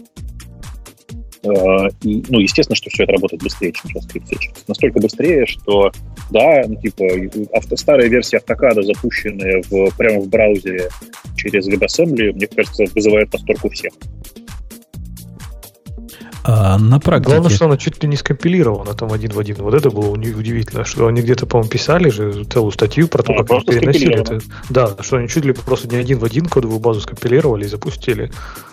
А, подожди, а, есть. а как они это делают? У, нас, например, в мире Go э, WebAssembly уже давно поддерживается, уже несколько версий, как один из э, таргетов. То есть, как можно для AMD64 скомпилировать, можно для WebAssembly скомпилировать, типа. А однако это не помогает проблеме э, визуализации, проблеме общения с домом, с тем самым. А у них это как? Они библиотечек Так, своих подожди. накрутили? Э, Ну, во-первых, э, есть куча библиотек, которые позволяют тебе для старых приложений сделать канвас, а внутри него дальше рисовать, ну, типа, кросс-вызовы э, для отрисовки, как будто бы это просто VGA экран для DOS, если ты понимаешь, о чем я. А, э, ну вот, ну, типа, э, это, это одна сторона. Другая сторона, ну, конечно, есть куча библиотек, которые дают тебе доступ к дому, даже на Go. Я что-то сильно подозреваю, что там WebGL какой-нибудь, нет? Нет, в смысле, ну, канвас откуда берется, по-твоему? Не, ну я имею в виду всяких там автокадов и прочее. Явно же они туда какой-нибудь WebGL рисуют это. И, скорее всего, тогда, может, даже есть какая-нибудь библиотечка, которая тебе даст перенести твой OpenGL на WebGL, например. Как раз компилировать на те же вызовы. Ну, э, я, честно сказать, сомневаюсь, что это настолько, э, что это настолько автоматизировано, потому что все-таки разница между поколениями OpenGL и WebGL, которая сейчас есть, довольно большая. Э, Но на практике, если говорить, то вообще-то скорости просто отрисовки канваса достаточно. То есть, да, это будет отрисовка, ну, типа, со- составный рендеринг, без всякой видеокарты. Ну и фиг с ним. То есть мы дождемся того, что э, программисты на, на JavaScript и TypeScript вымрут и перестанут писать глупости. Смотри наш подкаст выше, а станут писать что-то полезное на нормальных языках. Они просто все на Go будут писать. Конечно, и это э, как, как положено. А в Go никак не знаешь, я положено. тут посмотрел, э, прям есть э, куча готовых э, модулей для Go, позволяют манипулировать домом. Вот прям готовые, По- По-моему, бы по- он- по-моему, два есть, которые более-менее известны. Ну да, е- есть такое дело. Есть. Но оно просто не часть. Если компиляция в WebAssembly это как бы часть э, стандартной библиотеки, стандартного тулчейна, то все остальное это внешние библиотеки. Ну, конечно, как ты хотел. Это чтобы внутри системы было. хотел Вообще, кстати, между прочим, действительно непонятно, почему нет системной библиотеки. Потому что штука вообще довольно простая. И если уж ты поддерживаешь вас, непонятно, почему было бы не, не сделать системной библиотеки э, такую простую штуку. Я не знаю, насколько простая, но я согласен с предыдущим оратором. Хотелось бы, чтобы это была часть эстети либо. А, пойдем на следующую тему. Что там у нас дальше? Грей. А, новый 16-дюймовый MacBook Pro? Нет. А, а, ну, то есть, собственно, да, мы уже поговорили. Так, э, ой, как тут много всего. Google отказывается от TCP/IP, но вообще это действительно кажется про сети внутри. Э, ну, то есть ну, у них, то есть ну, у них своя новая, своя новая, свой новый э, стек э, сетевой. Ну, на самом деле, они просто используют Snap, который на самом деле переизобретение того же самого TCP/IP. Э, сейчас речь идет о том, что на, ну, как бы на следующем уровне это происходит, на, э, на уровне между дата-центров коммуникаций. То есть речь идет о передаче данных между дата-центрами. И там, да, собственно говоря, там Snap и, и то, что они называют Pony Express. Короче, довольно прикольно, хотя не надо забывать, на самом деле это по, по сути во многих отношениях просто пере, пере, TCP стек, TCP IP стек, собранный внутри э, на user space. Сказать. Слушай, ну, если я правильно понимаю, там оптимизировать там можно, в общем, э, когда у тебя есть какая-то гарантированная среда, в которой ты работаешь, ты, соответственно, там можешь отказываться там, от, от, от какого-то оверхеда. На, на самом деле, посчитайте эту публикацию, повторюсь еще раз, у них есть э, прям отдельная большая публикация на Гугле про этот самый Snap. Там все, в общем, довольно прозрачно. Повторюсь еще раз, это просто интеллектуальная версия TCP/IP. Ага. Ничего, ничего такого особенного там не происходит. Ну, представьте себе, что вы для оптимизации решили э, отказаться от некоторых кусков там, хедшейков CPIP, просто зная, что доверенная среда, в ней можно не переживать. Это позволит нас оптимизировать, ну, там, типа, процент от производительности. Ну, в случае с дата-центром процентов огромная цифра. Конечно, вы это будете делать. Ну, вот они это и делают, по большому счету. Окей, окей. Что там дальше? Моторола разом. Моторола разом обсудили. А, YouTube пообсужда... пообещал уничтожать все коммерчески невыгодные пользовательские аккаунты. Это не то, что а, пообещал. Там, короче, у них в пользовательском соглашении появился пункт, согласно которому сервис может удалять профили пользователей в случае коммерческой нецелесообразности. Кажется, как-то так. Mm-hmm. Я думаю, что это просто вот оговорка, э, чтобы при необходимости было основание там убить профиль, который там, например, переиспользует ресурсы системы и, в общем, там, фигню какую-то э, при этом, ну, то есть никакого смысла, например, не имеет. Ну, там, типа, чувак включит на 24 часа в сутки э, трансляцию всего, чего там происходит. Не, не, э, э, это изменение условия, оно поразительно в том контексте, что по сути означает конец правилам. Оно говорит, у нас до этого с вами были какие-то правила, которые, ладно, мы как-то худо-бедно выполняли, мы с вами как-то договаривались, а теперь все, закончили эту вольницу казачью, теперь мы будем сами решать. И пункт о том, что коммерческие как они тут э, сочтет, что представление услуг сервису не имеет коммерческого смысла, ведь под этот пункт что угодно можно засунуть. И в этом как раз прелесть и гениальность этого пункта. То бишь, все, правила закончились. Не надо ничего больше объяснять. Не надо никаких э, серых зон вводить. Не надо блочить или убирать из сервиса поиска тех, кто вам не нравится. Ни, ничего этого не надо. Не имеет больше коммерческого смысла, что бы это ни значило. Мне видится это ход прелестный, хотя с одной стороны, а с другой стороны абсолютно возмутительный. То есть, например, если я не кликаю рекламу у них в этих в, в сайт-барах, это значит, я не имею никакой коммерческой ценности, правильно? Я же у них рекламу не поглощаю, значит, я клики не генерирую, значит, меня можно забанить. Э, да мало того, производителя контента, который не хочет вставлять рекламу по той или иной причине, или который они демонетизировали, демонетизировали потому что они решили, что реклама... Он же тоже уже коммерческого смысла не имеет никакого.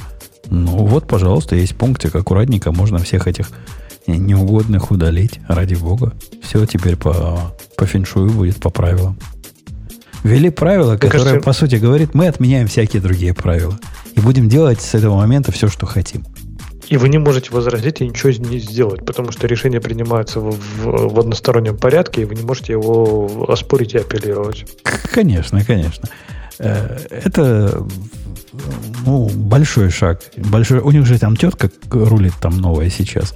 Она как раз на такие шаги, такими шагами известна. Ну, посмотрим. И как. вот он в такие моменты ты хоть и говоришь, что там рука рынка все отрегулирует, капитализм. Вот я считаю, что все-таки вот в такие моменты как раз государству можно по сусалам, чтобы оно пришло и надавало всяким вот этим гуглам по сусалам, потому что ну они совсем просто уже борзеют. Они уже, ну, ну реально, у них уже никаких... Они делать, могут Не, делать все, что захотят. В принципе, они прямо государство- сказали. Мы вас можем выкинуть, и вы слова нам не скажете. И это полностью, я тут с Греем соглашусь, который молчит, но я уверен, приговаривает, что это их право. Я, я, я тут ратую, вот это как раз та самая точка, после которой все дискуссии о том, считать их паблишерами или считать их платформой, можно прекратить. Их больше нельзя считать платформой. Если э, какая-то сущность произвольно по своим тем или иным причинам, называя их коммерческими, тот или иной контент удаляет, они производят совершенно явное цензурирование, явный выбор материала, они паблишеры, и будем к ним как паблишерам относиться. Не-не-не, Жень. Э, Давайте не придумывать личных сущностей, потому что э, в действительности в любой, э, на любом сервисе есть условные там, пользователи, которые э, ну, слишком много используют ресурсы системы. Э, и, разумеется, любой э, любому культурному сервису нужны какие-то основания, чтобы это как-то регулировать. Ну вот, условно, ты можешь делать совершенно безограничное, ну, безграничное пространство, например, там на диске или в, в почте, у тебя тогда най- найдется человек, который будет там хранить 100 гигабайт информации. Конечно, это будет не информация. А Ну, что не так со 100 гигабайтов? У меня он в Гугле 4 терабайта хранится и нормально. У тебя 4 терабайта хранится на диске. А не в почте, На, например. на гугловом драйве. Ну, Но, но и- это и- у тебя это платный? платный. Но. Зато, а- зато и платим. В платном сказано без, неограниченно.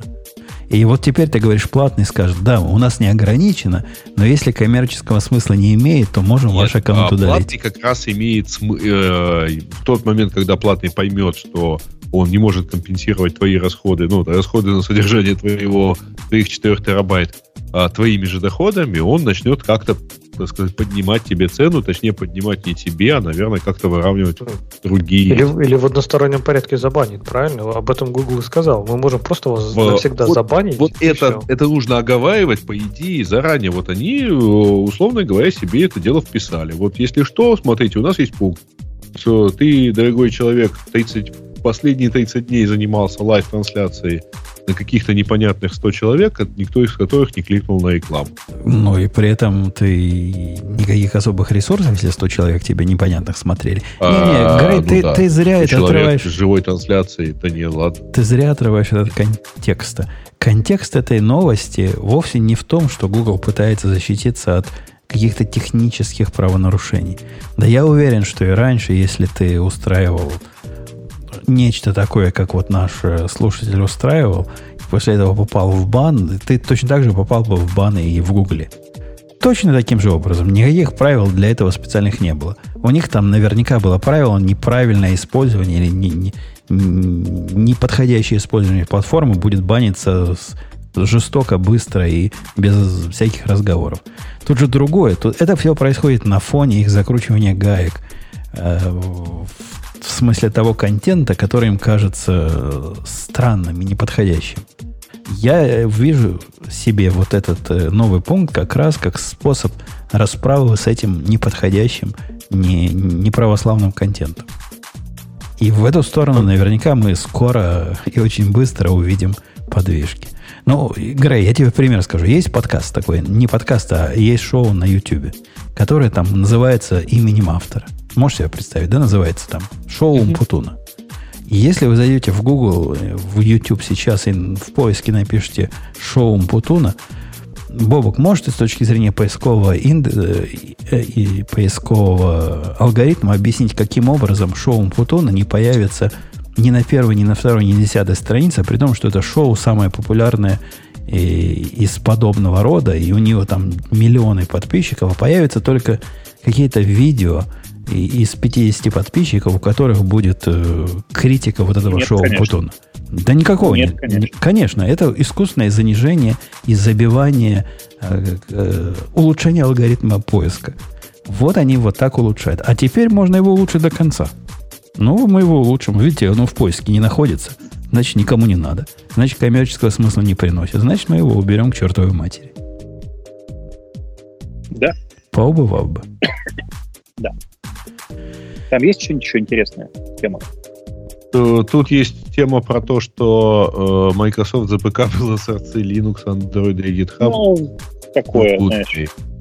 Да. А у, меня, у меня А, возникло, у меня возникло И, а, опасение. PayPal отказывается предостав- работать с моделями на ПП. Подожди, подожди. А вот то, что они забэкапили на Северный полюс, все, вас не наводит на подозрение, что они что-то знают? Ну, на- Э, ты знаешь, нет, потому что забэкапили они что? Текущее состояние. Ну, какой смысл в этом? То ну, Они Но уже не текущее. Вот. то, то есть э, текущее состояние на, на момент бэкапа. Снапшот сделали.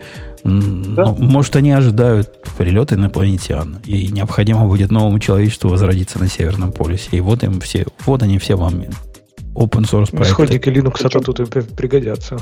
Причем прилетят, видимо, с юга, да, инопланетяне? Ну, естественно, если их храним на севере. Видимо, из Бразилии. Причем, внимание, на микропленку записали. На микропленку. Ну, тоже Поэтому дело. Высо- Высоцкого было искаженной микропленкой, гум стал маленькой ребенкой.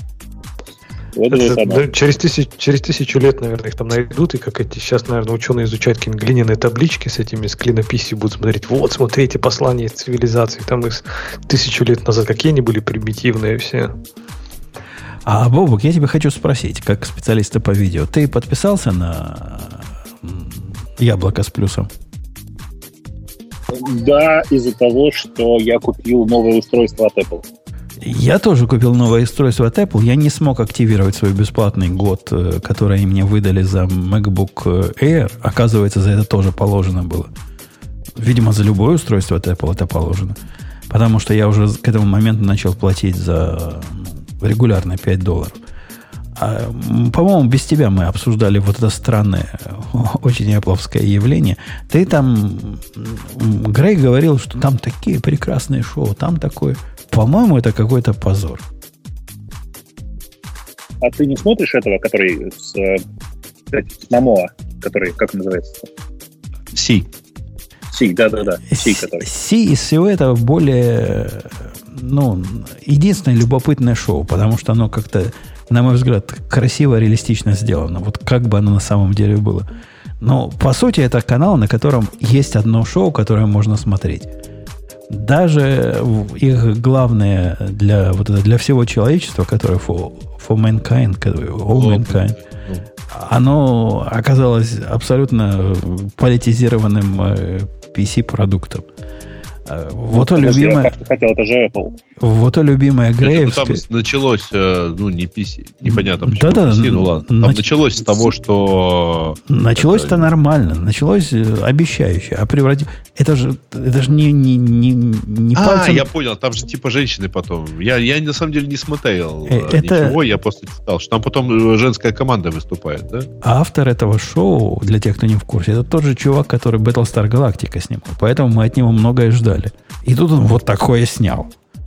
А А, он за это время вернулся в SGW, понимаешь? вот это тогда... Теперь просто, просто натуральный SGW.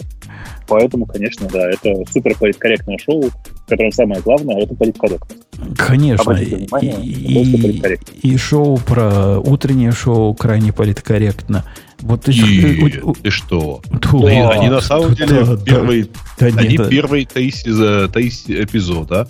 Они, в общем, всячески пытались показать, что чувак-то хоть и того этого, но, Да не в общем, пытались. вполне симпатичный. Да не пытались они показать, они пытались интригу построить. Типа мы скажем и что-то хорошее за, за, за врага Бэтмена, но в конце концов понятно, кто у нас тут правильный Бэтмен.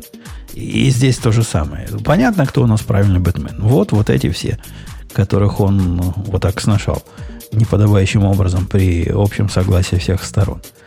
Э, Мне, мне видится это все провалом, хотя, скорее всего, финансово для Apple это все окажется хорошо, поскольку я, например, не отписался. И, наверное, ты не отписался. А, ты не отписался, А тебе бесплатно. отписываться, оно же бесплатно год. Да, вам год бесплатно. Слушайте, давайте посмотрим через год, что будет. Потому что самое интересное, это захотим ли мы от нее отписаться через год. Если за это время выйдут новые интересные шоу, а я думаю, что они выйдут. Ну, я, я А, за неделю не, не отписался, я вот живой пример. При всем моем э, гневе, я все еще на них, потому что 5 долларов, ну ладно, будет еще один канал. Вдруг что-то хорошее там появится. Ладно, Apple TV, а Disney, Disney Plus-то никто еще пока нет, не смотрел? Нет, хотя Мандалориан я уже начал смотреть. Тут тоже так, такое детское шоу. Жена надо мной смеялась, когда я его смотрел. Почему? Мандалориан прекрасное шоу, просто оно для тех, кто хочет вспоминать э, старое Star Wars. Оно вот в стиле старого Star Wars. Да-да, я и говорю, детское. А так нормально все. Да, оно такое ну, же детское, как твой любимый сериал вот про доктора Кто. Ну, не, ну, конечно, нет. Нет, не, конечно, не так. нет. Доктор Кто сильно более э, подростковый. Это не детский, это подростковый, на самом деле. Вот, доктор, Кто, конечно, сильно... доктор Кто это не совсем подростковый, это такой, не знаю, для ностальгирующих, опять же, как Рейзер практически. Ну, подожди, Доктор Кто, конечно, подростковое кино. Оно про подростков, для подростков. Ну, и даже главный герой, которого показывают, он ведет себя постоянно как подросток. Конечно, только подросток. современные подростки не смотрят Доктор Кто. Ну, кого мы обманываем? Да ты что? Да ты что? Нет. Ты у думаешь, него были, у него до типа шестого или до седьмого сезона текущего э, были великолепные рейтинги. Последние два сезона рейтинги идут вниз. Вот, типа. Именно, именно среди подростков. Я думаю, что среди как раз смотрят... Среди подростков. Среди это подростков. уже интересно. Э, даже, Наоборот, даже те, кто, те, кто, те, кто э, взрослые, те предпочитают те, кто те бурчат и говорят, что новый доктор Кто вообще не то, вот то ли дело наше время. Конечно, вот 60-е. Лучший доктор это пятый доктор, да, я тоже такое слышал. Четвертый классный. Четвертый классный. Не, ну мы знаем, что Теннант самый лучший. Нет, это ты, ты же девочка, зачем ты так говоришь? Как Теннант может быть самым классным? Не, причем, подождите, безотносительно девочек, Теннант вообще лучший доктор. Я иногда правда думаю, что он доктор. Да нет, он просто, ты знаешь, да, что он э, женат на дочери доктора. О, это все объясняет. Да? Ну, конечно. Дочери доктора. Нет. Он женат на девочке, которая снималась в, тоже в «Докторе». А, господи, Теннет, в смысле, как, как актер. Как актер, конечно. Как актер, конечно. В смысле, живой человек. Я-то начал раскручивать, что жена доктора, вот этот, этот эпизод, помнишь? Там, вот, нет, нет, нет, не в этом смысле. Жена доктора вне подозрений. А также я, конечно, в восторге от Теннанта, потому что Господи, что такое-то? Я в восторге от Теннанта, потому что несколько раз видел его живьем в футболке э, «Поверь мне, я доктор». В смысле, trust me, I'm a doctor. То есть ты, Бобок, один, один, один из тех, кто ходит на тусовки, где любимые артисты выступают? Э, ну, э, типа того, да.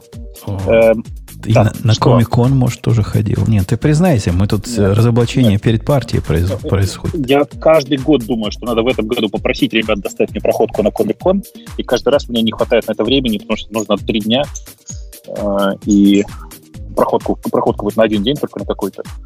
И это всегда, в общем, кажется, геморрой. Сложно. Окей, okay, пошли дальше. Ты, ты, ты, ты, просто, у нас в комментариях кто-то из из моего канала принес новость про Яндекс Акселератор. И, видимо, хочет узнать твое мнение. Да блин, ну... Подожди, а почему ты пропустил главную тему, Грей? Как ты мог? Какую? Подожди, подожди. Грей пропустил тему про порнохаб. Как? Нет, как? он ее озвучил. Я сейчас упомянул, а там я дальше уже крутил ниже. Не надо ниже, про порнохаб хочу. Бобок, скажи, доколе эти PayPal будут наших порнозвезд ну, обижать? Я, я, я давно говорил, я давно говорил, что отвратительная совершенно штука этот ваш э, PayPal. Вот просто ужасно. И, э, ну, что, как он себя сейчас ведет... деньги не вспоминает, да? Да, то, как он сейчас это, конечно, просто ужас. А что, Яндекс деньги в этом отношении такие ситуации? Не, а, я про Яндекс деньги нужно... уже молчу, это уже старая шутка. Тут в обсуждении этой темы было, были разные чудовищные рассказы о том, как PayPal не только порнохаб банит, а достаточно, например, когда вы переводите деньги кому-то на PayPal, это я, по-моему, на Reddit читал, один чувак написал на проституток. Оплата на проституток. После этого его аккаунт забанили полностью вместе с теми деньгами, что там у него оставались. Один чувак написал мягче. Причем он ничего такого не имел в виду. Он говорит, я, мы там с другом ездили в Вегас, и у меня денег не было там в последний день, и поэтому друг мне одолжил. И я ему написал, а- отослал деньги PayPal обратно, написал типа за fun time, ну, значит, за веселое время, которое мы вместе провели. После этого ему позвонил, позвонил GitHub, э, PayPal, простите, и спросил, что, что у вас за... Чем, как вы веселились? Можно поподробнее с этого места? Ну, короче, понимаешь, из-за того, из-за тех ограничений, которые накладывают э, банковская система и платежная система вообще на, на платежные, платежные, платежные системы сами по себе, все они ну, разной степени плохо, неплохо на текущий момент. Это просто Даже хуже, ну, чем сами. Да, иногда хуже, чем сами банки, потому что ну, они боятся потерять, потерять э, доступ к э, своим банкам. Они, А банки у, боятся у меня, у меня создается ощущение, Бобок, э, теории заговора. А, о том, что вот все вот эти люди, вот эти э, PayPal и всякие прочие, которые э, решают выборочно, кому предоставлять услуги, кому нет, пытаются создать первый реальный use case для биткоина. Вот действительно оправдать, зачем же нам нужен биткоин? Ну вот как-то мы не можем Для придумать. Либры. Для Либры. Для фейсбуковой Либры. Вот прям идеально бы подошло в данном случае. Э, э, Это, Я я- это я с тобой согласен, да. Явно абсолютно Вот так. заговор. Заговор, заговор. Когда мне по карточке отказались продавать оружие в магазине, сказали, опаньки, а эта карточка такие услуги больше не оплачивает, я понял, да, вот, вот для этого нужен биткоин. Хотя э, не О. собирался переходить ни в какое серое пространство. Ну, Да. Если ты Ну что? будешь э, оружие покупать за биткоины, это будет прям черное пространство. Почему? Мне Как- кажется, ты как- можешь заниматься какой-то ерундой. я, я Вы, с- вы можете с этим пойти после шоу. Ну да. Ну? А, кстати, да- так что, ты будешь комментировать? Человек просил там, узнавал твое мнение Чё? по поводу акселератора. Мне кажется, что она настолько низкая, эта тема, она пала настолько низко, что было бы нечестно про нее гов- говорить. на фоне ос- остальных более высоких тем. И поэтому на вообще этой... просто есть такая традиция, да? Каждые пять лет Яндексе запускают акселератор. И на этой так. оптимистической ноте мы будем прокручивать Хорошо. нашу музыку. Согласны? С музыкой? Давай. Согласны. Музыка поехала. Всем, всем спасибо. Все свободны. Пока. Пока. Это шоу создано при поддержке Digital Ocean. Digital Ocean – провайдер доступного облачного хостинга. Всего за 55 секунд и 5 долларов в месяц вы можете создать свой облачный сервер в одном из дата-центров, расположенных в Нью-Йорке, Сан-Франциско, Амстердаме и Сингапуре, и управлять им с помощью простой, интуитивно понятной панели управления или воспользоваться мощным API. Начните прямо сейчас. Введите промокод RadioDefist при регистрации и получите 10 долларов бонуса на аккаунт.